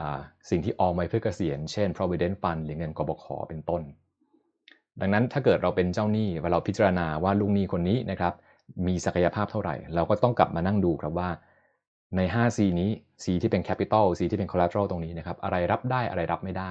เราก็จะเป็นข้อมูลที่มาใช้ประกอบการพิจารณาสินเชื่อนั่นเองครับ ทีนี้หลักประกันนะครับ เราคุยกันไว้ว่าต้องมีการประเมินนะครับ เราจะทราบได้อย่างไรล่ะว่า สมมุติเรากู้เงิน 9 ล้านบาท จากบ้านมูลค่า 10 ล้านบาท มูลค่า 10 ล้านบาทนี้มาจากไหน เราก็ต้องพึ่งนักประเมินครับ อันนี้มาจากเว็บไซต์ของตัวธนาคารอาคารสงเคราะห์นะครับ Government Housing Bank เขาที่มีการแยกเอาไว้ครับว่า การประเมินราคาอสังหาริมทรัพย์นี้เนี่ยเหตุผลในการประเมินมีหลายเหตุผลมากยกตัวอย่างเช่น ประเมินเป็นหลักประกันเพื่อประกอบการพิจารณาสินเชื่อนะครับ ประเมินหลักประเมินอสังหาริมทรัพย์ที่ได้รับมานะครับที่รอการขายเรายึดมาได้เรียบร้อยแล้วรอการขายทอดตลาด เราก็ต้องมีการประเมินให้รู้มูลค่าครับว่า เราจะ นำมูลค่านี้มาประกอบการทำธุรกรรม คุ้มค่าหรือเปล่า ก็สังเกตว่าเขาจะมีเป็นเป็น guideline นะครับเว็บไซต์ที่นำมานี้เนี่ยตัวตัวที่มาของเว็บไซต์เนี่ยเป็นเป็นมาตรการว่าด้วยเรื่องการส่งเสริมความโปร่งใส แล้วก็ป้องกันการทุจริต เพราะว่าถ้าเกิดเราประเมินมูลค่านะครับให้เกิดประโยชน์กับผู้กู้ ยกตัวอย่างเช่นบ้านมูลค่า 10 ล้านบาท แต่ประเมินไป 15 ล้านบาท ถ้าเกิดแบงก์บอกว่าให้กู้แค่ 90% ประเมิน 10 ล้านก็กู้ได้ 9 ล้าน ประเมิน 15 ล้านกู้ได้ 13.5 ล้านโอ้มันสูงขึ้นเยอะเลยนะนะครับ ดังนั้นก็เป็นประเด็นที่มีความเสี่ยงนะครับต่อการประพฤติไม่ชอบมาพากลดังนั้นเขาก็ต้องมีเกณฑ์ต่างๆ ว่าให้ใครประเมินได้ จะใช้คนในหรือคนนอกดี มีวิธีการประเมินอะไรบ้างนะครับ ที่จำเป็นต้องใช้ แล้วจำเป็นต้องประเมินบ่อยแค่ไหนเป็นต้น ซึ่งกระบวนการการประเมินมูลค่าก็จะเป็นหัวข้อที่เราจะคุยกันต่อไปในอนาคตนะครับ วันนี้อยากจะชี้ภาพให้เห็นก่อนว่า การประเมินมูลค่าอสังหาริมทรัพย์นี้ ไม่ได้มีเป็นมูลค่าที่เป็นมูลค่าชัดเจนมูลค่ากลาง ขึ้นอยู่กับใครประใครประมูลใครประเมินนะครับ คนประเมินแต่ละคนก็อาจจะมีแรงจูงใจแตกต่างกันด้วย คนประเมินเพื่อขายก็อยากจะประเมินราคาให้สูงก็ได้นะ คนประเมินเพื่อซื้อก็อาจจะอยากประเมินราคาให้ต่ำก็ได้ ดังนั้นอันนี้ก็เป็นประเด็นที่เราอาจจะต้องพึ่งนะครับคนกลางที่ไม่มีส่วนได้ส่วนเสีย มาเป็นคนประเมินมูลค่าให้กับเรานั่นเอง ทีนี้เราเป็นผู้ปล่อยกู้ครับ เรามีความกังวลเกี่ยวกับเรื่อง income ของผู้กู้ เรากังวลอะไรบ้างเกี่ยวกับเรื่อง income มี 3 เรื่องครับ เรื่องแรกก็คือว่าเขามีรายได้ ระดับรายได้เท่ากับเท่าไหร่ level of income รายได้คุณ 50,000 บาทต่อเดือนหรือ 100,000 บาทต่อเดือน ระดับที่ 2 ก็คือว่า 50,000 บาทกับ 100,000 บาทต่อเดือนที่พูดถึงนี้มีความแน่นอนแค่ไหน ถ้าเกิดรายได้เป็นรายได้ประจำ50,000 บาททุกเดือนแน่นอน กับรายได้ 100,000 บาทนี้มาจากส่วนหนึ่งเป็นรายได้ประจำนะ แต่อีกส่วนหนึ่งอาจจะเป็นค่าคอมมิชชั่น ค่านายหน้า หรือว่าเป็นเงินโบนัสเป็นต้น ซึ่งมีความไม่แน่ไม่นอน เราในฐานะเจ้าหนี้เราก็อาจจะมีความกังวลว่างั้น 1 0 0 0 0แบาท ผมอาจจะประเมินไม่ให้เต็มมูลค่าก็ได้นะ เพราะว่าผมก็ไม่ทราบว่าเดือนหน้าจะยัง 1 0 0 0 0แบาทอยู่หรือเปล่านะครับดังนั้น ดังนั้นเรื่อง ทั้งระดับและเรื่องความไม่แน่ไม่นอนนะครับก็เป็นประเด็นที่เจ้าหนี้สนใจ ความไม่แน่ไม่นอนที่ว่าอาจจะเป็นความไม่แน่ไม่นอนที่พอคาดเดาได้ หรืออาจจะเป็นความไม่แน่ไม่นอนที่คาดเดาได้ยาก แต่มีนัยสำคัญ ยกตัวอย่างเช่น เป็นช็อคที่เกิดขึ้นจากเหตุสุดวิสัยมากๆ เราอาจจะประสบอุบัติเหตุนะครับเราอาจจะในกรณีที่ร้ายที่สุดเสียชีวิตอินคัมช็อคต่างๆ เหล่านี้ในฐานะเจ้าหนี้เราก็กังวลเช่นเดียวกัน ซึ่งเดี๋ยวในคลิปถัดๆไปเราจะมาคุยกันครับว่ามีกระบวนการอะไรบ้าง ถ้าเกิดเราเป็นเจ้าหนี้ และเราเป็นลูกหนี้นะครับจะสามารถลดความกังวลระหว่างกันได้ เพราะถ้าเกิดมีความกังวลระหว่างกัน อย่างที่เห็นครับจะถูกสะท้อนในอัตราดอกเบี้ยที่สูงขึ้นนั่นเอง ดังนั้นทั้งเจ้าหนี้และลูกหนี้ก็มีแรงจูงใจที่จะพยายามลดความเสี่ยง หรือว่าลด perceived risk ในตัวธุรกรรมนี้ทั้งคู่ครับทีนี้เราจะรู้ได้อย่างไรครับว่ารายได้ ของแต่ละคนเป็นอย่างไร เราก็สามารถดูได้ว่าเขาอยู่อาชีพไหนนะครับเอากว้างๆสุดก่อนเลย เป็นพนักงานประจำนะครับหรือว่าเป็น entrepreneur เป็นฟรีแลนซ์เป็น self employed เป็นต้น ถ้าเกิดเป็นพนักงานประจำโอกาสที่รายได้เป็นรายได้ประจำก็มีสูง ย่อยลงไปอีกนะครับเป็นพนักงานประจำนะครับรับเงินเดือนแต่เป็นอาชีพไหนล่ะ อาชีพบางอาชีพอาจจะมีความไม่แน่ไม่นอนสูงกว่า เกี่ยวกับเรื่องอนาคต growth potential หรือแม้กระทั่งช็อคต่างๆ ที่อาจจะเจอ เราจะลงลึกไปถึงเกี่ยวกับเรื่องอายุนะครับ แล้วก็อายุงานของแต่ละคนด้วย ทั้งนี้เป็น proxy ที่สามารถใช้ได้นะครับ แต่ว่าคอนเซิร์นอย่างหนึ่งที่มีในประเทศไทยยังไม่มีเป็นเรื่องนี้เป็นบรรทัดฐาน แต่ว่าต่างประเทศมีแล้วก็คือว่าถ้าเกิดเราใช้เกณฑ์ต่างๆ เหล่านี้ เป็นการพิจารณา เรากำลัง discriminate ผู้กู้หรือเปล่า บางทีนะครับบางอาชีพนะครับหรือว่าหรือว่าคนบางกลุ่มนะครับมันไปสอดคล้องกับ สัญชาติ เชื้อชาติ หรือแม้กระทั่งศาสนาเป็นต้น แล้วเรื่องต่างๆ เหล่านี้เป็นเรื่องที่ค่อนข้างเซนซิทีฟอย่างประเทศอเมริกาก็จะมีกฎหมายบอกว่าห้าม discriminate นะครับคนที่กู้ภายด้วยด้วยด้วยเชื้อชาติด้วยสัญชาตินะครับด้วยผิวสีอย่างนี้เป็นต้น ถ้าเกิดผิดทำตามนะนะครับถ้าเกิดทำวิธีนั้นนะผิดนะแล้วก็สามารถโดนทางการเล่นงานได้นะก็เป็น philosophical concern เพราะว่า proxy ต่างๆ ที่ใช้เหล่านี้บางทีมันก็ไป correlate กับเรื่อง socio demographic character ของเรานะครับก็เป็นเรื่องที่มีความอ่อนไหวนะครับในทั้งเรื่องเชิงสังคม แล้วก็เรื่องการเมืองด้วยนั่นเอง เมื่อประเมินรายได้เสร็จแล้วนะครับถามว่ารายได้สูงแค่นี้พอไหม ยังไม่พอครับ รายได้สูงแล้วแต่ถ้าเกิดคุณมีภาระหนี้เยอะ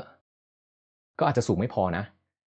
อีกเมทริกหนึ่งที่ใช้ก็คือ debt to income ratio ครับ เราก็มาเปรียบเทียบดูครับว่ารายได้ของคุณ 1 0 0 0 0แบาทต่อเดือน ตอนนี้ภาระหนี้เท่าไหร่ล่ะ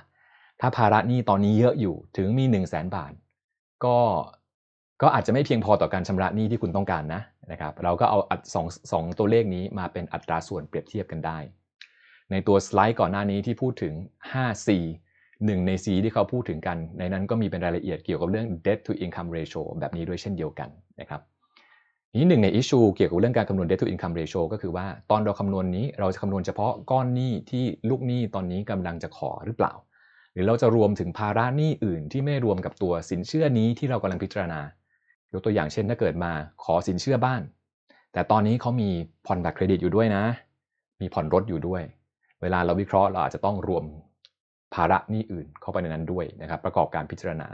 เราก็จะใช้คำว่า inclusive หรือ exclusive debt to income ratio ถ้าเกิดในบริบทของประเทศสหรัฐอเมริกา อาจจะใช้คำว่า front end กับ back end เป็นต้น front end ก็คือเราเราไม่ได้รวมหนี้อื่นๆเข้าไปนะครับ back end คือรวมหนี้ทุกก้อนเข้าไป แต่อันนี้เราไม่ต้องกังวลนะครับว่าใช้คำไหน ที่สำคัญพิจารณาแค่ว่ารวมหนี้ก้อนอื่น หรือไม่รวมหนี้ก้อนอื่นนั่นเอง นี่ก็เป็นอีกหนึ่งเมทริกที่เราสามารถใช้วัดได้ว่า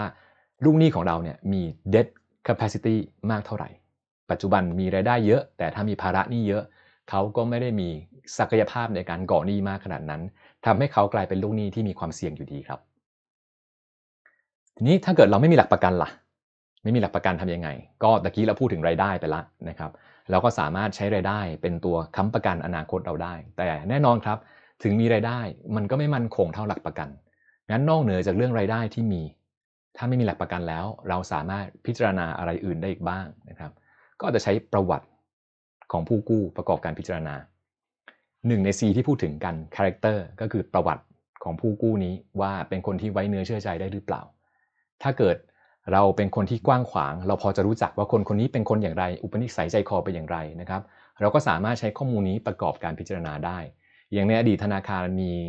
มีนโยบายเป็น relationship banking ถ้าเกิดผมไม่รู้จักคุณผมไม่ปล่อยคุณหรอกนะ ซึ่งก็มีข้อดีครับ เพราะว่าเรารู้จักเขาแล้วไง เราก็สามารถไว้ใจเขาได้ แต่ข้อเสียก็คือว่าถ้าเกิดคุณไม่มีความสัมพันธ์กับแบงก์มาก่อนล่วงหน้า คุณก็เริ่มต้นจากการเป็นคนแปลกหน้า เงื่อนไขคุณก็อาจจะไม่ได้ดีขนาดนั้น นั้นมีวิธีอะไรไหมที่ทำให้ประวัติของเราที่เคยเป็นลูกหนี้ที่ดีจากที่อื่นมาก่อน สามารถ transfer ให้ potential lender คนอื่น สามารถเห็นประวัติที่ดีต่างๆ เหล่านี้ได้ด้วย ก็เป็นการลด switching cost และเพิ่มโอกาสเราให้กับคนอื่นในการมาพิจารณาสินเชื่อด้วยเช่นเดียวกัน นั้นการทำ ฐานข้อมูลรูปแบบนี้นะครับเราก็เรียกว่า Credit Bureau นะครับอย่างประเทศไทยใช้คำว่า National Credit Bureau หรือ NCB นะครับก็คือ Credit Bureau แห่งประเทศไทย หน้าที่สำคัญ Credit Bureau คืออะไรนะครับเก็บรักษาประวัติข้อมูลต่างๆ ที่เรามี รวบรวมและประมูลผลข้อมูลสินเชื่อที่เราเคยมี เรามีสินเชื่ออะไรบ้าง กับใครบ้าง นานแล้วแค่ไหน ประวัติการผ่อนชำระเป็นยังไง เคยเบี้ยวหรือเปล่า มีไว้เพราะอะไรนะครับเหตุผลที่มี Credit Bureau ขึ้นมาเนี่ย เกิดขึ้นเพราะว่าหลังจากวิกฤตการเงิน 1997 เราพบครับว่าลูกหนี้หลาย ๆ เจ้าที่แต่ละธนาคารมีนี้ เป็นลูกหนี้ซ้ำซ้อนกับธนาคารอื่น แต่ธนาคารไม่ได้คุยกัน ถ้าเกิดมีการแบ่งปันข้อมูลนี้ตั้งแต่แรก เราอาจจะรู้ก็ได้ว่าคนนี้จริง ๆ แล้วเสี่ยงสูงกว่าที่คิดนะนั้นอย่าไปปล่อยกู้เขาเลย ก็ด้วยเหตุผลนี้นะครับเกิดวิกฤตการเงิน 1997 ขึ้น ก็มีการมีการปฏิรูประบบการเงินของประเทศไทย หนึ่งในตัวผลลัพธ์ของการปฏิรูปนั้นก็คือการก่อตั้ง National Credit Bureau ขึ้นมา โดยจุดประสงค์เพื่อป้องกันความเสียหายให้กับธนาคาร และสำคัญที่สุดก็คือถึงผู้ฝากเงินของธนาคาร นี่ก็คือจุดที่มาที่ไปของเครดิตบิโรในประเทศไทยนะครับ แต่ถ้าเกิดไปดูว่าเครดิตบิโรเป็นอย่างไรบ้าง ก็มีแบรนด์ดังๆ 3 เจ้าดังที่สุดของโลกก็คือ TransUnion Equifax แล้วก็ Experian นะครับ แต่ละคนก็อาจจะเก็บข้อมูลแตกต่างกันนะแต่ละคนก็อาจจะมีวิธีในการประเมินข้อมูลแตกต่างกัน เขาจะมีสิ่งที่เรียกว่า Credit Score นะครับหรือ FICO Score เดี๋ยวเราจะมาคุยกันในรายละเอียดเพิ่มเติมอีกถัดไปจากนี้นะครับแต่แต่ละคนอาจจะมีสูตรของตัวเองในการคำนวณ ได้คะแนนมาก็เหมือนกับเป็นสิ่งที่แสดงให้เห็นว่าเราเป็นคนที่นะครับมีความน่าเชื่อถือสูงเท่าไหร่ ถ้าเรามีความน่าเชื่อถือสูงคะแนนสูงก็แปลว่าเราก็มีโอกาสจะเป็นหนี้เสียได้ต่ำอย่างในประเทศไทยนะครับ NCB National Credit Bureau ของเราเนี่ยถูกก่อตั้งขึ้นในปี 1999 เป็น partnership กับบริษัท TransUnion ซึ่งเป็นหนึ่งใน 3 บริษัทเครดิต บิโรที่ใหญ่ที่สุดของโลกนะครับ NCB ไม่ได้เป็นองค์กรของรัฐนะ NCB National Credit Bureau เป็นบริษัทเอกชนนะครับ มีผู้ถือหุ้นเป็นธนาคารพาณิชย์และธนาคารรัฐนะครับ แล้วก็เป็นบริษัทข้อมูล BOL Business Online ในประเทศไทย เป็นระบบสมาชิกครับ ถ้าเกิดเราไม่ใช่สมาชิกของ Credit Bureau เราก็ไม่สามารถเห็นข้อมูลได้ แต่เมื่อเราเป็นสมาชิก Credit Bureau เราจะเห็นข้อมูลได้ เราก็ต้องส่งข้อมูลของลูกค้าเราให้กับ Credit Bureau ดังนั้นต่างคนต่างเอาข้อมูลลูกค้ามารวมกัน ก็ทำให้ทุกคนนะครับสามารถเห็นลูกค้าระหว่างกันและกันได้ เราอาจจะกลัวนะว่าเห็นคนนี้เป็นลูกค้าคนนู้นแล้วเนี่ยเป็นการแย่งลูกค้ากัน แต่ว่าข้อดีของการที่เห็นลูกค้าซึ่งกันและกัน เราก็จะรู้แล้วครับว่าลูกหนี้คนนี้ติดหนี้ใครคนอื่นอยู่บ้าง ไม่สามารถบิดพลิ้วไม่สามารถมามาหลอกลวงเราได้นะครับ เพราะว่าเรามีฐานข้อมูลเรามีประวัติ เรามีหลักฐานเห็นหมดนะครับ เราก็สามารถใช้ข้อมูลนี้ มาประเมินความเสี่ยงของลูกหนี้ได้ก่อนนั่นเอง ข้อมูลจะแบ่งเป็น 2 ประเภทนะครับ negative info กับ positive info negative info ก็คือว่าคุณเคยทำผิดอะไรบ้างในอดีต เคยเบี้ยวหนี้เขาไหม เคยจ่ายช้าหรือเปล่า ในขณะที่ positive info จะเป็นข้อมูลเกี่ยวกับเรื่อง คนนี้เป็นคนที่รายได้เยอะไหม มีพฤติกรรมดีๆ บ้างไหมนะครับเครดิตบูโรแต่ละแห่งมีข้อมูลที่เก็บไม่เหมือนกัน แล้วแต่ว่าเขามี partnership ที่ไหนเก็บข้อมูลอะไรได้บ้าง เครดิตบูโรในประเทศเรานะครับ NCB ไม่ได้มี positive information ไม่มีข้อมูลรายได้ ไม่มีข้อมูลพฤติกรรมที่เป็นเรื่องที่ดี มีแต่ข้อมูลพฤติกรรมที่เป็นเรื่องที่ไม่ดีที่เกิดขึ้น ซึ่งแน่นอนครับไม่ได้แปลว่าใช้ประโยชน์ไม่ได้นะครับข้อมูลพฤติกรรมด้านลบเนี่ยก็ informative แต่ข้อมูลพฤติกรรมด้านบวก เช่นคนนี้มีสินทรัพย์เยอะไหมรายได้เยอะไหมอันนี้ผู้พิจารณาสินเชื่อแต่ละคนจะต้องเก็บข้อมูลตรงนี้เอง ในเครดิตบูโรไม่มีข้อมูลเหล่านี้ให้ครับ นี่ก็คือเครดิตสกอร์ที่เราพูดถึงในสไลด์ก่อนหน้านี้นะครับ คะแนนนี้มักจะใช้คำว่า FICO Score นะครับ FICO คือบริษัทที่เดิมเคยชื่อว่า Fair Isaac and Company นะครับ เป็นบริษัทที่ประมวลผลข้อมูลจากประวัติการเงินในอดีตของเรา แปลงมาเป็นตัวเลข เพื่อที่ตัวเลขนี้จะได้นำมาใช้ประกอบการพิจารณาสินเชื่อได้นะครับ อย่างตัวเลขของ FICO Score เขาเขาก็จะให้อยู่ที่ระหว่าง 300ถึง850 300 คือคะแนนนี้แย่มากๆอย่าปล่อยกู้เลย ส่วน 850 คือคะแนนชั้นดีเลิศ คนนี้เป็นคนที่ประวัติดี ไม่เคยด่างพร้อยมาก่อนนะครับ ซึ่งถ้าเกิดมาย่อยดูข้างในว่าประวัติดีไม่ด่างพร้อยมาก่อนเนี่ย มีเกณฑ์อะไรในการประเมินบ้าง เขาก็จะแบ่งเกณฑ์การประเมินออกเป็น 5 แกนหลักๆ ด้วยกันนะครับ อย่างแรกก็คือว่าประวัติที่ผ่านมาในอดีตเป็นอย่างไร ในข้อมูลที่รวบรวมมาไว้ตรงนี้นะครับ ก็จะมี2เลเวลด้วยกันนะครับ เลเวลแรกก็คือว่าข้อมูลประเภทไหน เลเวลที่ 2 ก็คือว่าข้อมูลนี้มีน้ำหนักมากหรือเปล่า อย่างข้อมูลที่มีน้ำหนักมากที่สุดเรียงลำดับลงมาก็คือประวัติในอดีตครับ คุณเคยบิดพลิ้ว คุณเคยเบี้ยวหนี้ใครบ้างไหม ถ้าเคยก็เตรียมตัวได้เลยครับ อันนี้เป็นคะแนนติดลบค่อนข้างสูง ในอดีตที่ผ่านมาคุณเคยมีการใช้หนี้หลายประเภทไหมครับ ถ้าเคยใช้หนี้หลายประเภท อันนี้เป็นคะแนนบวกนะ ถ้าเคยใช้หนี้ประเภทที่เป็นวงเงิน เช่นบัตรเครดิตเป็นต้น แต่ว่าเราก็ไม่ได้ใช้อะไรมากมายนะครับ มันเป็นหนี้ที่ เรียกว่าไม่ได้เป็น commitment มีก็มีก็ใช้ไม่มีก็ไม่ใช้ แต่ว่ามันก็ไม่ได้เป็นการพิสูจน์ว่าเราสามารถสร้างพฤติกรรมที่เป็นที่เป็นต่อเนื่องได้ ในขณะที่ถ้าเกิดเรามีหนี้ที่เป็นหนี้ที่ต้องจ่ายประจำเช่นผ่อนบ้านผ่อนรถ พวกนี้จะเป็นหนี้ที่มีเป็นเงินงวดนะครับที่เรียกว่าเป็นเทอมโลนพวกนี้จะได้คะแนนสูงกว่าดังนั้น มิติที่ 2 ถ้าเกิดเราเคยก่อหนี้ที่เป็นรายจ่ายประจำและเรามีประวัติในการผ่อนชำระหนี้ที่เป็นรายจ่ายประจำที่ดี อันนี้คะแนนคะแนนบวกนะครับประเด็นที่ 3 ก็คือว่าคุณมีวงเงินเยอะแต่คุณใช้หรือเปล่า ถ้าเกิดคุณมีวงเงินเยอะมาก แต่คุณก็ใช้วงเงินเยอะมากด้วย มีวงเงินเป็นล้านเลยนะ แต่ว่าก็ใช้วงเงินอยู่เป็นล้านเหมือนกัน อันนี้ก็เป็นสัญญาณทางลบแล้วว่า เอ๊ะ ถ้าเกิดคุณต้องใช้วงเงินตลอดเวลา คุณมีการบริหารการเงินที่ตึงตัวตลอดเวลาไหม อาจจะคะแนนไม่ดีนะ นะครับ ตอนนี้กูมีหนี้เยอะหรือเปล่านะครับ อันนี้ก็อธิบายในตัว ด้านอื่นนะครับล่าสุดคุณเคยทำอะไรมาบ้างนะครับ ถ้าช่วงที่ผ่านมาเนี่ยคุณมีประวัติในการถูกเรียกขอดูประวัติเรื่อยๆ เลยนะสมาชิกของเครดิตบูโรสามารถเรียกดูประวัติได้นะครับ การเรียกดูประวัติมี2นะมี 2 ประเภทหลักๆ ประเภทแรกเรียกว่าเป็น soft pull นะครับเป็นการดึงข้อมูลแบบเบาๆซอฟต์ คือสมาชิกเขาขอแค่เรียกดูข้อมูลว่านายคนนี้เป็นยังไงบ้าง ไปก่อหนี้คนอื่นไหม สุขภาพการเงินดีหรือเปล่า อันนี้ไม่ถือว่าเป็น penalty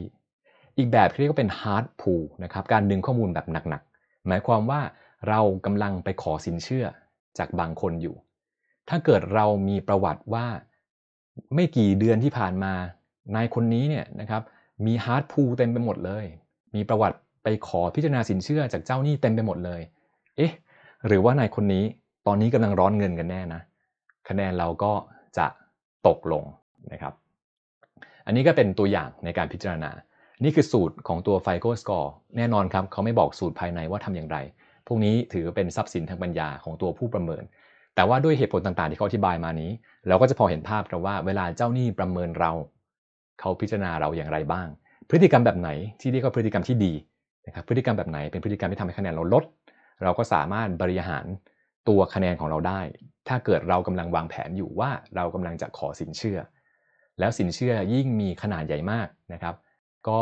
คะแนนต่างๆ เหล่านี้ก็จะยิ่งถูกใช้ประกอบการพิจารณามากด้วยเช่นเดียวกัน อันนี้เป็นตัวอย่างของคะแนนเครดิตสกอร์นะครับ อันนี้เป็นงานวิจัยที่อาจารย์ทำตอนที่เรียนปริญญาเอกอยู่ ก็ได้ข้อมูลของ Mortgage Bank เป็นธนาคารที่ specialize เกี่ยวกับเรื่องการปล่อยกู้สินเชื่ออสังหาริมทรัพย์โดยเฉพาะ แล้วก็เป็นลูกค้าประเภท subprime ประมาณปี 2005 ถึงประมาณปี 2002 ถึง 2005 นะครับ กราฟนี้ก็แสดงให้เห็นครับว่าลูกหนี้ที่เวลามากู้แล้วเนี่ยเวลาเครดิตสกอร์อยู่ในเรนจ์ประมาณแต่ละคะแนนแต่ละคะแนนนี้นะครับเวลาเขากู้ไปแล้วในอนาคตเขาผิดนัดชำระหนี้หรือเปล่า สิ่งที่เราจะเห็นก็คือว่า คนที่มีคะแนน credit score ต่ำๆนะครับ โอกาสที่ต่อไปในอนาคตเขาจะกลายเป็นหนี้เสียก็สูง แล้วก็เมื่อคะแนนของ credit score นี้นะครับมีการปรับเพิ่มขึ้นเพิ่มขึ้นเพิ่มขึ้น เราก็จะเห็นว่า default risk ของเขาลดลงเรื่อยๆ ซึ่งก็สอดคล้องนะครับกับสิ่งที่เราคาดหวัง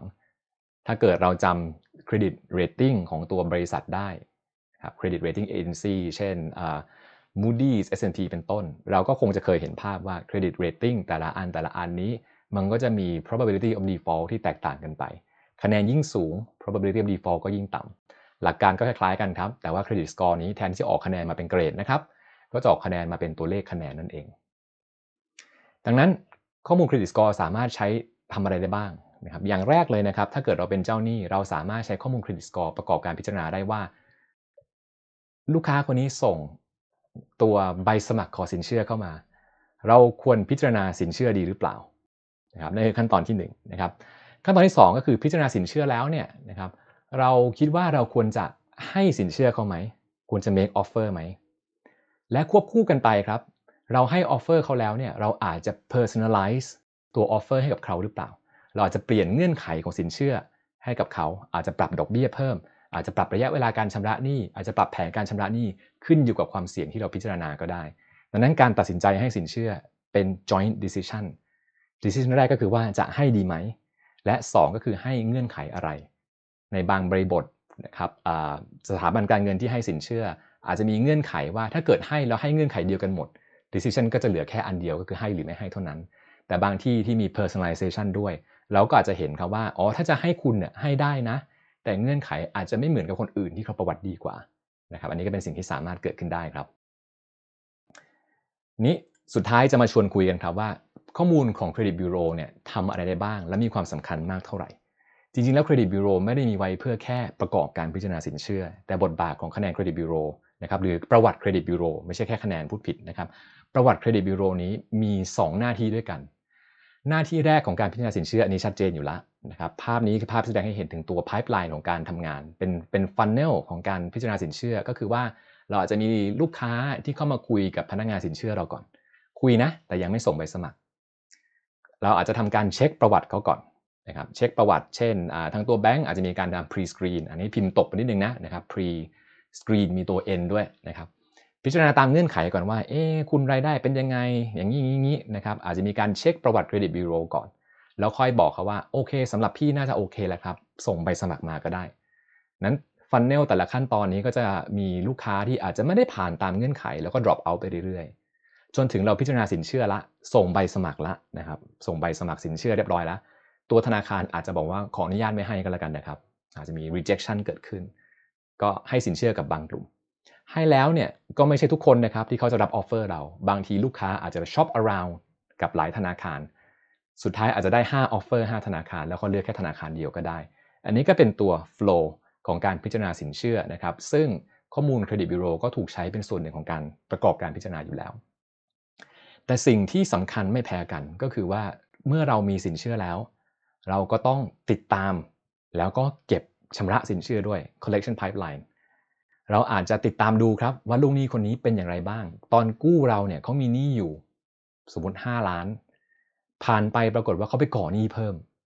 เดิมเราเคยคิดว่าเป็นลูกหนี้ที่พอไหวอยู่ แต่พอเห็นว่าเขาไปก่อหนี้เพิ่ม เราอาจจะเริ่ม raise flag แล้วว่าคนนี้ต้องติดตามดูพิเศษนะ ถัดมาเขาอาจจะหยุดชำระหนี้นะครับมีการหยุดชำระหนี้เราเรียกว่าเป็น delinquent borrower ก็คือว่าก็ไม่จ่ายหนี้ตรงตามงวด อาจจะจ่ายไม่ตรง 30 วัน จ่ายช้า 15 วัน 30 วัน 60 วัน 90 วัน ก็เป็นแต่ละขั้นของความรุนแรงเป็นต้น เราก็อาจจะต้องหาวิธีในการติดต่อเขา จะทราบได้ไงว่าเขาอยู่ที่ไหนนะครับข้อมูลในตัวเครดิตบิโรก็มีเป็นที่อยู่ด้วยเหมือนกัน เราก็อาจจะสามารถอัปเดตจากตัวข้อมูลเครดิตบิโรเพิ่มเติมได้ด้วยนะครับ มื่อติดต่อเขาได้แล้วเรามา negotiate กันนะครับ negotiate กันว่าตกลงคุณจะเอาไงครับ จะจ่ายจะไม่จ่ายหรือว่าเราจะขึ้นศาลกันดี เราจะมีขั้นตอนในการเก็บชำระหนี้ที่มีความเข้มข้นมากขึ้นเรื่อยๆ แล้วสุดท้ายเราอาจจะเก็บจากเข้าได้ หรืออาจจะเก็บจากเข้าไม่ได้ก็ได้ แต่สิ่งที่สำคัญของตัว Credit Bureau Data คือช่วยเจ้าหนี้นะครับ 1. มอนิเตอร์ดูว่าหนี้ตรงนี้นะครับที่เขามีอยู่สูงเกินไปหรือยังดูเด d โหลดสามารถอัปเดตดูได้ว่า เดือนที่แล้วเขายังไม่มีหนี้เลย แต่เดือนนี้ไม่มีหนี้เพิ่มขึ้นมาแล้วนี่หรือว่าเราต้องเฝ้าระวังนะครับ อันนี้ก็มาจากการทำ soft credit pool ที่ไม่ได้เป็นคะแนนลบของตัวผู้กู้นะ แต่ว่าเจ้าหนี้เนี่ยขอเรียกข้อมูลดูเพื่ออัปเดตสถานะของลูกหนี้นั่นเองนะครับ อัปเดตว่าลูกหนี้อยู่ไหนนะครับ ติดตามดู แล้วก็ที่สำคัญที่สุดเลยนะ เป็นนกลไกในการประจาน หรือกลไกในการสร้างแรงจูงใจก็ได้ แล้วแต่เรามองก็เป็นบวกหรือเป็นลบนะครับ ในการประจานว่าถ้าเกิดคุณเบี้ยวหนี้ผม ผมจะเป่าประกาศ ให้ทุกคนรู้หมดเลยว่าคุณเคยเบี้ยวหนี้ผม แล้วครั้งหน้าคุณไปขอสินเชื่อจากคนอื่นน่ะคุณขอจากผมผมจำได้นะครับอันนี้ไม่ต้องห่วงผมจำได้ แต่ถ้าเกิดคุณไปขอสินเชื่อจากคนอื่น คนอื่นเขาก็จะเห็นว่าคุณเคยเบี้ยวหนี้ผมมาแล้ว ดังนั้นคุณยังอยากเบี้ยวหนี้ผมอยู่อีกไหมนะครับอันนี้มองเป็นทางลบก็คือเป็น punishment mechanism หรือมองไปทางบวกก็คือว่าอ้าวถ้าเกิดคุณชำระหนี้ผมต่อเนื่องนะครับ คุณสร้างประวัติการเงินที่ดี วันหลังคุณไปกู้ยืมเงินคนอื่น คะแนนของคุณในสายตาเขาก็จะดูดีขึ้น ก็เป็น 2 ด้านนะครับของเรียญเดียวกัน แต่นี่คือกลไกเครดิตบิโรว่าช่วยทำให้สมาชิกของเครดิตบิโรนี้ ไม่ใช่แค่พิจารณาสินเชื่อง่ายขึ้นนะครับ แต่ทำให้เขาติดตามสินเชื่อง่ายขึ้นด้วยนี่คำถามใหญ่ก็คือว่าในคลิปก่อนหน้านี้เราเคยคุยกันว่าโครงสร้างของประชากรและเศรษฐกิจของไทยเป็นอย่างไร ถ้าเกิดเราลองกลับไปดูว่า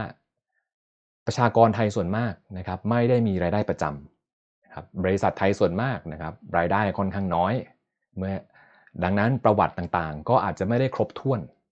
ที่สำคัญประชากรไทยที่มีประวัติในเครดิตบูโรณปี 2016 นะครับมีอ้างอิงจาก paper ของสถาบันวิจัยเศรษฐกิจป๋วยอึ๊งภากรณ์ในปี 2016 ประชากรไทยประมาณ 29%เท่านั้น ที่มีประวัติเครดิตบิโร คำถามก็คือว่าแล้วถ้าเราไม่มีประวัติในเครดิตบิโรล่ะ เราจะกู้ยืมอย่างไรดีอันนี้ก็เป็น challenge อย่างหนึ่งนะครับ ที่เราเรียกกันเรียกประชากรบางกลุ่มว่า underbanked คือเราสามารถเข้าถึงบริการทางการเงินได้ไม่ครบถ้วน อาจจะฝากเงินได้นะครับออมเงินซื้อการลงทุนได้ แต่ว่าการพิจารณาสินเชื่อ ไม่ได้เข้าเกณฑ์การพิจารณาสินเชื่อของหลาย ๆ สถาบันการเงิน สถาบันการเงินในระบบของประเทศไทยส่วนมากนะครับจะมี requirement ว่า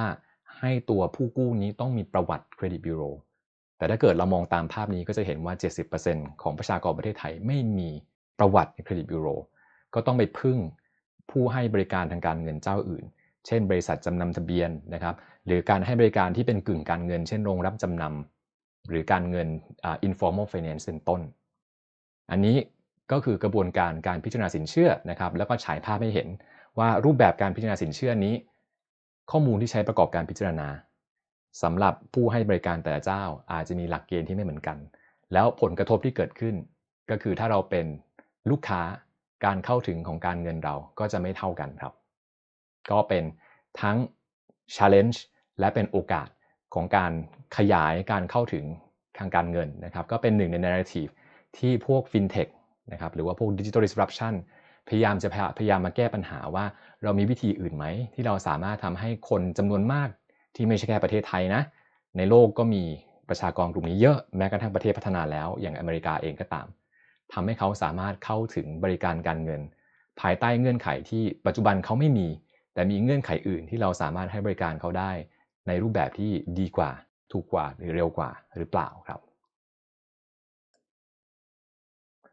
คลิปนี้จะมาคุยกันเรื่องสัญญาเงินกู้อสังหาริมทรัพย์นะครับหรือที่เราเรียกกันว่าเป็นสัญญาเงินกู้ที่มีการจำนองรองรับอยู่ด้วยนั่นเองครับเอาละครับก็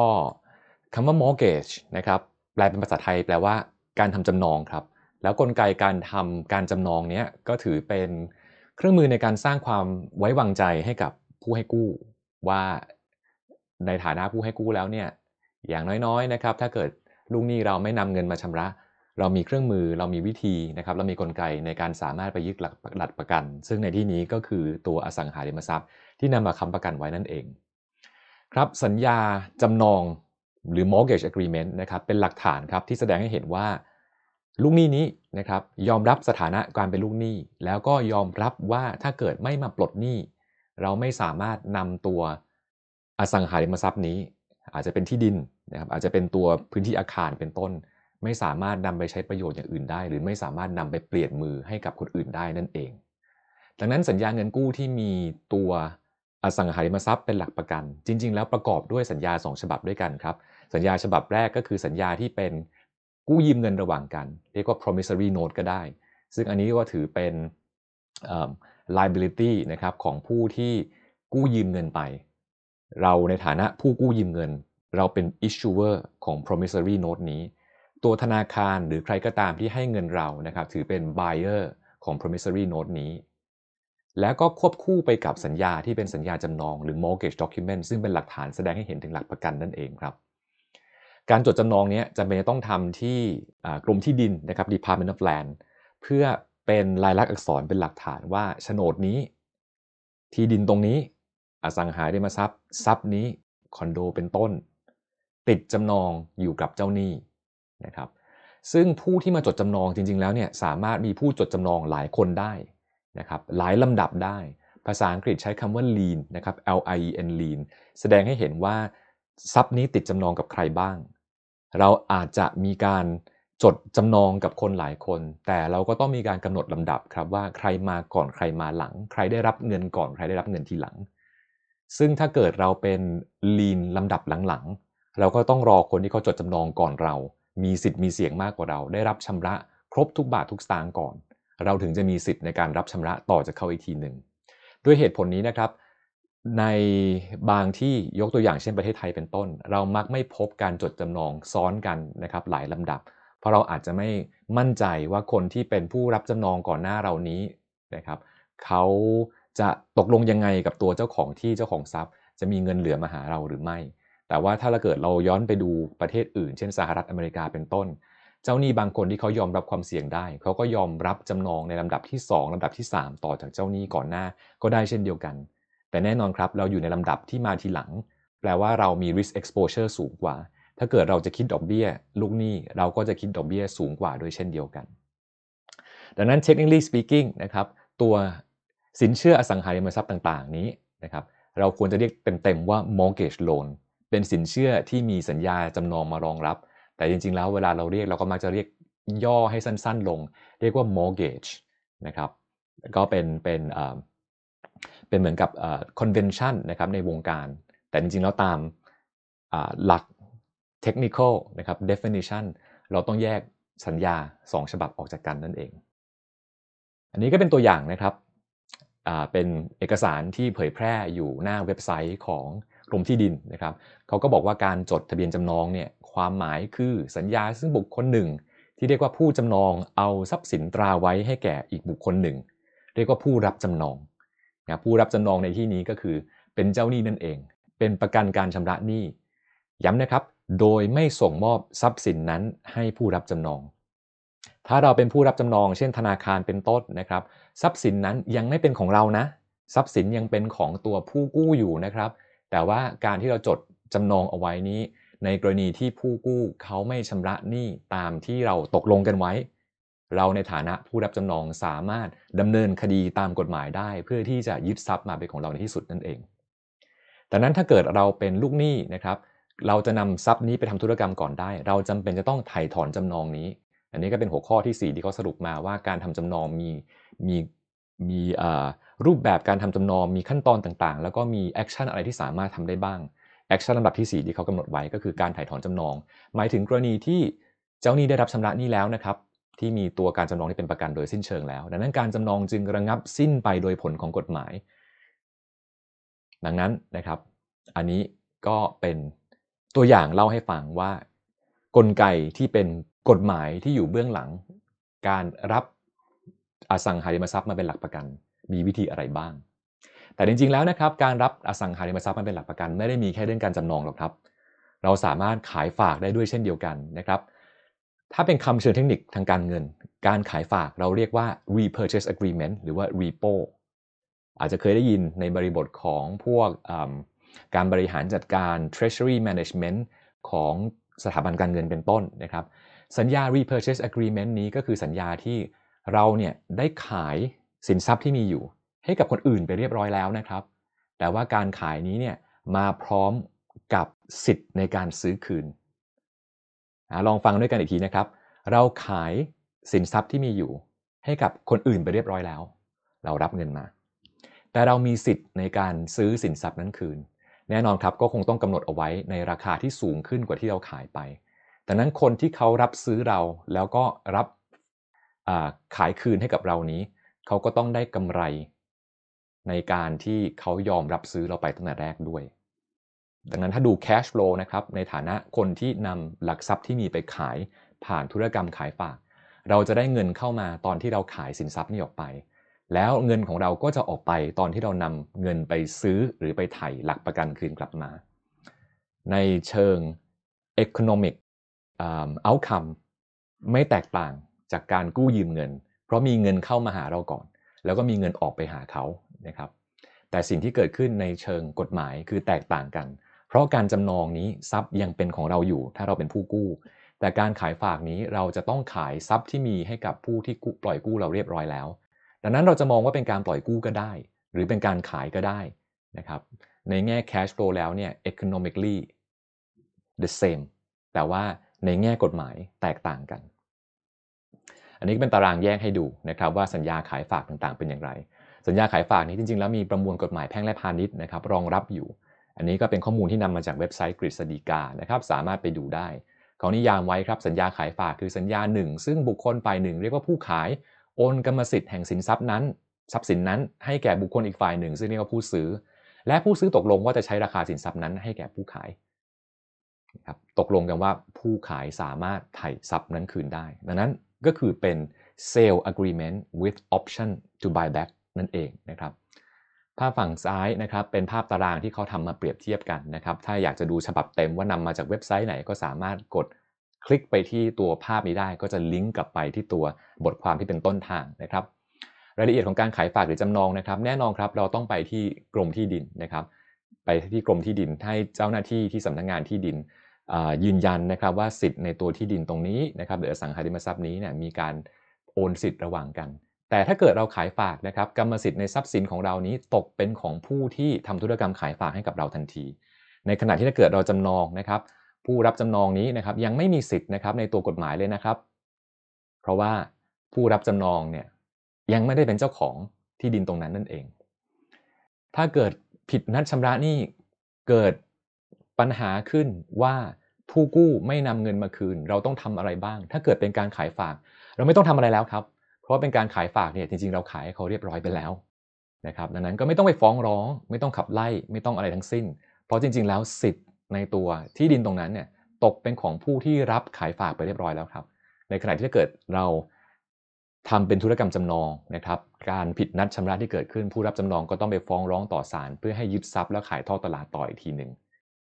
ดังนั้นตามที่บทความเขาเขียนไว้อีกในหนึ่งก็คือว่าผู้รับจำนองจริง ๆ ยังไม่ได้มีกรรมสิทธิ์ในตัวทรัพย์ที่รับจำนองมาเลยนะครับส่วนเรื่องดอกเบี้ยสูงสุดก็อย่างที่คุยไว้ในคลิปก่อนหน้านี้นะครับเป็นธุรกรรมที่ถูกกาหนดภายใต้ประมวลกฎหมายแพ่งและพาณิชย์ ธุรกรรมใดๆก็ตามที่เป็นเกี่ยวกับเรื่องการกู้ยืมนะครับมีดอกเบี้ยสูงสุดที่กฎหมายกำหนดไว้อยู่ที่ 15%แต่แน่นอนครับนั่นคือดอกเบี้ยสูงสุดที่กฎหมายกำหนดไว้ เราไม่จำเป็นจะต้องคิดดอกเบี้ยสูงถึงขนาดนั้นก็ได้นะครับ เรื่องการไถ่ถอนจริง ๆ การทำธุรกรรม ขายฝาก ถ้าไม่มีกฎหมายรองรับ เราในฐานะผู้ที่นำทรัพย์ไปขายฝาก เราอาจจะกังวลครับว่าถึงเวลากลับมาแล้วเนี่ย คนที่เขารับซื้อทรัพย์ไปเขาบอกอ้าวคุณขายให้ผมแล้วนี่ ผมไม่ขายคืนนะครับเราเองก็เดือดร้อนเหมือนกัน เพราะว่าจริงๆ เราแค่ต้องการจะกู้เงิน เราไม่ได้อยากจะขายให้จริง ๆ แต่การที่ขายไปมันเป็นการที่เราเอาหลักประกันไปให้เขาสร้างความมั่นใจให้กับเขาดังนั้นประมวลกฎหมายแพ่งและพาณิชย์ก็มีเป็นเงื่อนไขที่บอกไว้ว่าสิทธิในการถ่ายถอนเนี่ย ถ้าเป็นอสังหาริมทรัพย์นะครับ มีได้สูงสุดนะครับไม่เกิน 10 ปีนะแต่ตกลงกันไว้ก่อนนะ มีสัญญาตกลงกันไว้ก่อน ว่าจะสามารถไถ่คืนได้เมื่อไหร่ แต่กำหนดได้สูงสุดไม่เกิน 10 ปี ซึ่งถ้าเกิดเราลองมาคำนวณดูว่าถ้าเกิดต้องการจะกู้ยืมเงินนี้นะครับ แล้วระยะเวลาในการใช้เงินเรายาวกว่านั้น การขายฝากอาจจะไม่เหมาะ ในขณะที่การทำจำนองนี้ไม่ได้กำหนดเอาไว้นะครับ ว่าสามารถกู้ยืมได้เท่าไหร่ อาจจะกู้ยืม 30 ปี 50 ปี หรือ 99 ปีก็ได้แล้วแต่เรากำหนด ทั้งนี้ทั้งนั้นก็ต้องขึ้นอยู่กับตัวผู้ให้กู้อีกทีหนึ่งครับว่าสะดวกใจจะทำสัญญากับผู้กู้นานขนาดนั้นไหม ถ้าเราตกลงว่าจะคืนเงินต้นกันภายใน 99 ปีนี้ คนที่กู้ยืมเขาจะยังอยู่หรือเปล่า ซึ่งเดี๋ยวจะกลับมาคุยกันนะครับในตัวเกี่ยวกับเรื่องกลไกของตัวสัญญา mortgage อีกทีหนึ่งว่าเงื่อนไขที่เขากำหนดกันโดยมากแล้วเนี่ยเขากำหนดอย่างไรกันบ้างนะครับครับทีนี้เราได้ทรัพย์นี้นะครับมาเป็นตัวหลักประกันละนะครับมาค้ำประกันเอาไว้นะ การที่ค้ำประกันเนี่ยในแง่ของผู้ปล่อยกู้นะครับสร้างความมั่นใจได้อย่างไร มีเมทริกสองตัวนะครับที่เขามักใช้กัน ซึ่งทั้ง 2 ตัวนี้จริง ๆ ก็คือเรื่องเดียวกัน แต่ว่ามองคนละแบบ ก็คือ loan to value ratio หรือ LTV นะครับกับ collateralization ratio หลักการดูก็แบบนี้ครับ สมมุติว่าอสังหาริมทรัพย์ของเรามีมูลค่า 10 ล้านบาทนะครับแล้วเราปล่อยกู้ไปเนี่ยโดยที่เอาอสังหาริมทรัพย์นี้มาเป็นหลักประกัน เราปล่อยกู้แค่ 9 ล้านบาท จากตัวมูลค่าหลักประกัน 10 ล้านบาท เราสามารถนำตัวเลข 10 กับ 9 นี้มาใช้ได้ 2 วิธี วิธีแรกก็คือนำเงินกู้ 9 ล้านบาทนี้นะครับมาหารด้วยมูลค่าของหลักประกัน ได้ 90%เราก็จะเรียกสิ่งนี้ว่า loan to value ratio เพราะเราปล่อยกู้ไปแค่ 9 ล้าน จากมูลค่าหลักประกัน 10 ล้านนะ อีกวิธีหนึ่งที่เรามักจะใช้กันนะครับ ไม่ค่อยเป็นในบริบทของอสังหาริมทรัพย์ แต่เป็นบริบทของการกู้ยืมประเภทอื่น ก็คือ collateralization ratio คุณกู้ยืมเงินไปนะครับ9ล้านบาทคุณมีหลักประกันมูลค่าเท่าไหร่มารองรับ ในสไลด์นี้ต้องขอโทษด้วยนะครับ ตัวเลขกลับกันนิดหนึ่งนะครับ ไม่ได้ปรับตัวเลข ตัวเลขตรงนี้จริง ๆ ควรจะเป็น 10 หาร9นะครับ10 หาร 9 คือเรากู้เงินไป 9 ล้านบาท คุณนำหลักประกันมูลค่า 10 ล้านบาทมาวางรองรับเอาไว้ ก็แปลว่าคุณมีหลักประกันมูลค่า 111.11%เมื่อเทียบกับตัวเงินกู้ที่คุณมี สองอย่างนี้ก็คือเรื่องเดียวกันเพียงแต่ว่ามองจะเอาอะไรเป็นตัวตั้งต้น เอาอะไรเป็นตัวหาร แต่การที่เรามี collateralization เกินมูลค่าของมูลนี่นะครับ เราเรียกว่า over collateralization ถ้าเกิดเราให้ลูกหนี้ของเรานะครับนำหลักประกันมูลค่าสูงกว่าเมื่อเทียบกับตัวมูลหนี้ที่มีอยู่ ยิ่งมากเท่าไหร่ ก็เท่ากับว่าเราในฐานะเจ้าหนี้นะครับ เรายิ่งสบายใจมากขึ้นเท่านั้น เพราะ1นะครับมูลนี้ที่ว่านี้อาจจะรวมถึงตัวเงินต้นที่เขาติดอยู่2นะครับเราอาจจะเผื่อไปถึงดอกเบี้ยในอนาคตที่เขาอาจจะค้างจ่ายได้ด้วย 3 เราอาจจะเผื่อถึงว่าตอนที่เราต้องยึดหลักประกันมานี้ หลักประกันมูลค่า 10 ล้านบาทก็จริงนะ แต่ต้นทุนในการยึดหลักประกันต่างๆ ที่ต้องเกิดขึ้นนะครับเช่นไปฟ้องยึดทรัพย์ บังคับคดีเป็นต้น ถ้าเกิดมีต้นทุนตรงนี้เพิ่มเติมขึ้นมาอีก แล้วตอนที่ยึดทรัพย์มาเพื่อขายต่อ ทรัพย์นี้อาจจะด้อยมูลค่าลงไปอีก เพราะว่าเราต้องขายต่อในกรณี ในในบริบทที่คนที่ซื้อเขารู้ว่าเราร้อนเงิน เราอาจจะไม่ได้ราคาเต็มมูลค่าที่ประเมินก็ได้ เป็นต้นนะครับ ดังนั้นการที่เรามี over collateralization หรือมี loan to value ratio ที่ค่อนข้างสูง ก็เป็นการสร้างความมั่นใจให้กับผู้ปล่อยกู้หรือเจ้าหนี้นั่นเอง ในทางกลับกันนะครับ ถ้าเกิดเราเป็นเจ้าหนี้ที่ต้องการจะ aggressive เราอยากจะปล่อยกู้มาก ๆ เลย เราก็ไม่จำเป็นจะต้องให้มี loan to value ratio ต่ำ 90%ก็ได้ เราอาจจะปล่อยกู้ด้วยที่ loan to value ratio เกิน 100%หรือพูดอีกในหนึ่งก็คือว่าเรายอมให้ตัว collateralization ratio ของเราต่ำกว่า 100%จริงๆ ก็สามารถทำได้ แต่ถ้าย้อนกลับไปครับว่าถ้าเกิดลูกหนี้ของเรากลายเป็นหนี้เสียขึ้นมา เราก็อาจจะต้องรับความเสียหายจาก NPL ตรงนี้มากขึ้นด้วยนะครับ อันนี้ก็เป็น กลไกนะครับของการทำธุรกรรมโดยที่มีอสังหาริมทรัพย์ เป็นหลักประกันในการปล่อยกู้ครับ